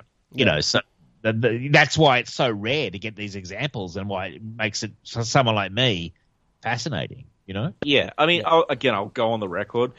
No problem with being Superman of Superman being proud to be American. Like that's no problem to me. You know, it makes sense and it's it's cool because he's an immigrant and that's the whole dream, right? Um, but the just when they kind of muddled up and they kind of make Superman concerned with being like an agent of the US and put that Sure. like Superman's he's just about doing the right thing. That's the character. Mhm. You know, don't don't make him like a sort of government puppet or something. he has his own fucking shit. Like he's got the Fortress of Solitude, Yeah. connection. Like it's not like he's Earth bound, hundred percent. He chooses to live on Earth. You know, Yeah. he could fly somewhere else, kind of thing, if he wanted to. You know, like, do you know what I mean? Like, he chooses to live on Earth now. It's not like he couldn't get off it. Like, there's a whole in DC, you know, from what I know of reading DC, there's a whole interplanetary kind of thing going on, you know, all the time. So, Yeah, yeah, it's it's all about that right now. Um in fact, yeah, it's not an issue right now. I'm just saying, like, those two instances just really bugged me. But yeah, so let me know your thoughts on that issue. I'll Um, check. Yeah. I I've really guess- enjoyed this this conversation, guys. By the way, and Mhm. um, thank you for having me on. It's been a hell of a lot of fun. Yeah. I, I hope I hope I haven't annoyed any listeners with my tirade then. But uh, Excellent, man. Oh, You're, you're entitled to your opinions, Connor. There's nothing wrong with that. I, I don't guess- apologize for my views, do I, Ray? No, no, not at all. Stick by We your just, man, we just keep on killing. That's here we go. Keep on killing. Yeah. Um, Yeah. Out of ten, we're going to go around the round the table and yeah, give. so give let, let's let's rate it out of Living Legends of Superman. Yeah, Uh, Dave, you're you're the guest. Uh, what what Uh, would you give okay. this? Six out of ten. Okay. Yep. No more, no less.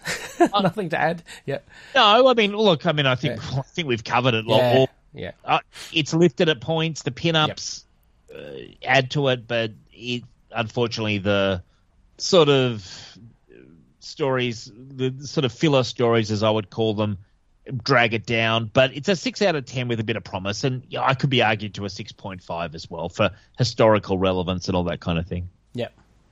Um, I guess I'll go next. Yeah.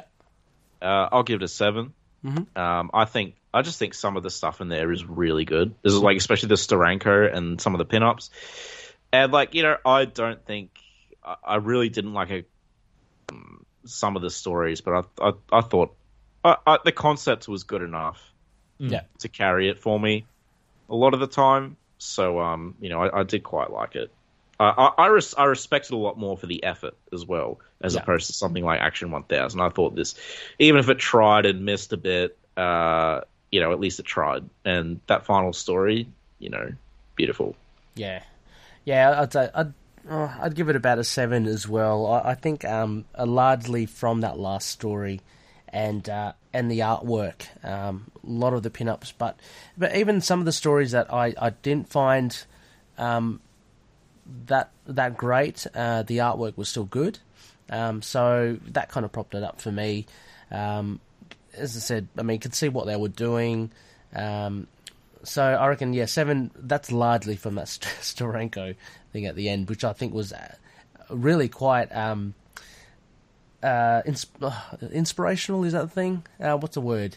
Uh, yeah, just just very very different, uh, different kind of cut from the rest of Yeah. it. Um, and it just seemed to it deserved to almost just be by itself, really. Um, but yeah, yeah, Um, we do have two pieces of feedback. They're very short though. Uh, so first from Adam talking Superman. Uh, I always love that Moebius has done a Superman piece in this. Great theme for an anniversary issue. Uh, Yeah. yeah, Yeah, I agree with both things. Yeah, yeah. Um, Uh, Moebius, is there a? Am I missing something? Who is Moebius? Is that? Is he? What do you mean? Oh. Huh? The Who is artist? Moebius? Yeah. Moebius is just a really famous artist. yeah, okay. um, he, he's like, uh, He's yeah, like a, well, a really famous, like French, I think French artist, like who's sort of like a pop artist, like a. he was a comic artist, but he, he was massively influential, especially in Europe. But Okay. he did do- he did do some American work. I mean, I'm no expert on Moebius, but yeah, he's like an artistic, like a Jack Kirby. he's French Okay. as well. Um, and he's uh, he had a big impact with the West with one of his series. He did a few paintings, and like he's um, you know, he did like uh, he did stuff for Alien, I think, and some other stuff. Really? Oh, Yeah, okay. like uh. He- yeah, he's enormous, Ray. He's he's all over the place. okay. I'll Yeah, obviously you missed the boat up, on that one. um, yeah, right. I, I'm no expert on him, but um, he's just one of those, like you know, uh, European graphic novels and all that kind of thing. Yeah, okay. Um, Yeah, I mean, a which- lot of sci-fi stuff. A lot of sci-fi. Oh, stuff. okay. So my European comic knowledge is, is really next to nothing. So, um, okay, okay, right, yeah. Um, and the other piece of feedback is from Ryan Smith. The Steranko story reads like a Homeric hymn, and I love the art. Um, yep, Yeah, I, can, uh, I can see that. yeah, the art was just yeah, really good. Yeah, yeah, for sure. It had a very classic vibe to it. All right, well, I believe that wraps us up. Uh, thanks very much, Dave, for coming on. Well, thank you for having Yeah, me. It's thanks, been Dave. a pleasure, actually. Thank you. It's I love the conversation, man. I I love the Sometimes- energy. I was yeah. Sometimes I can just spin my wheels on these topics forever because they Oh, are I- I could have to too. about, Yeah. you know? Poor old Ray. I think poor old Ray's ready for bed. Yeah, Uh, Dave and I could talk for many here. more hours. I Yeah. think. Um, Yeah, Ray, you're like the ball player now. You're sort of looking at the clock, waiting for you're waiting for tea time. You know. I'm blocking the shots, Dave. I'm blocking the shots. man, I can feel it. all right. Well, uh, thanks again, Dave. Remember, to check out Dave on Signal of Doom. Uh, you look up Signal of Doom. Every And, week we do a show. yeah, Never miss it. We've been going. I think we're up to about 182 shows. Yeah, massive. Um, so we're getting there. We're going to have both of you guys on individually, but we, I'm Mhm. also happy to have you on together at some point. Yeah. But um, Ray and I are going to be on doing a great Kraven's Last Hunt Spider-Man Epic Collection, and Yeah. Connor and myself have got a couple of plans for a couple of shows Mm. in the near future. Yeah. So yeah, there's there's plenty of stuff popping off on Signal Doom. Check us out. yeah, and uh, you know, you search through the episodes. You know, you can find me and Ray on there, and a bunch of other stuff they've done too. You know, have a scroll through, see if anything is of interest, and uh, yeah, cool. All right, well, um, Dave, I'm sure you'll be on again. Uh, we've already talked about it a little bit actually, so I'd love to. It's been a, such a pleasure to. I, I love talking about this Superman, and it forces me to kind of look into some of the stories that I've always wanted to check out. Because with Superman, I do love the character, but I'm just not that knowledgeable, and it's always a pleasure to go and check out those sweet stories. You know, Yeah. Yeah, no, totally. Um, in fact, I'll get that 100 list for you as well. All right. Um, until next time, apologies. Again, I'm not not attacking. I'm really worried now. I'm really paranoid that I've attacked Worried about Superman. that. Don't worry about it. Yeah, that's just fine. Like. We have so many nice people that listen, and they're all American. Um, Oh well, I'm as I'm as pro US as Well, you if they're can. nice people, they will respect your views as well. That's true. It's a free society, dude. You can, you know, really, at the end of the day, like your opinions on Superman's like citizenship are, are your own, and you can, Yeah. you know, you're entitled to. it, Frankly, you know. Sure, it's a pretty silly thing to get caught up It's about. not fictional. Superman citizenship when you put it that way. Like, um, okay, guys. Uh, yeah. Uh, oh, yeah. Next week we will be doing. Uh, what? This is episode fifty, right? Uh, Yep, episode 50. So yeah, next next time we will be doing JLA The Nail. Mm. If you guys want to go read that. Um, yeah. All right. Peace. Catch you later. They are. Superman and all other characters in these comics are properties of DC. Any images or music we use are properties of their respective copyright holders. We are doing this for fun and not making money off it, so please don't sue us. You can contact us at lskpodcast at gmail.com and find us on our Libsyn, lskpodcast.libsyn.com, our Twitter at lskpodcast, our Facebook page, Last Sons of Krypton, a Superman podcast. And last but not least, thank you everyone for listening.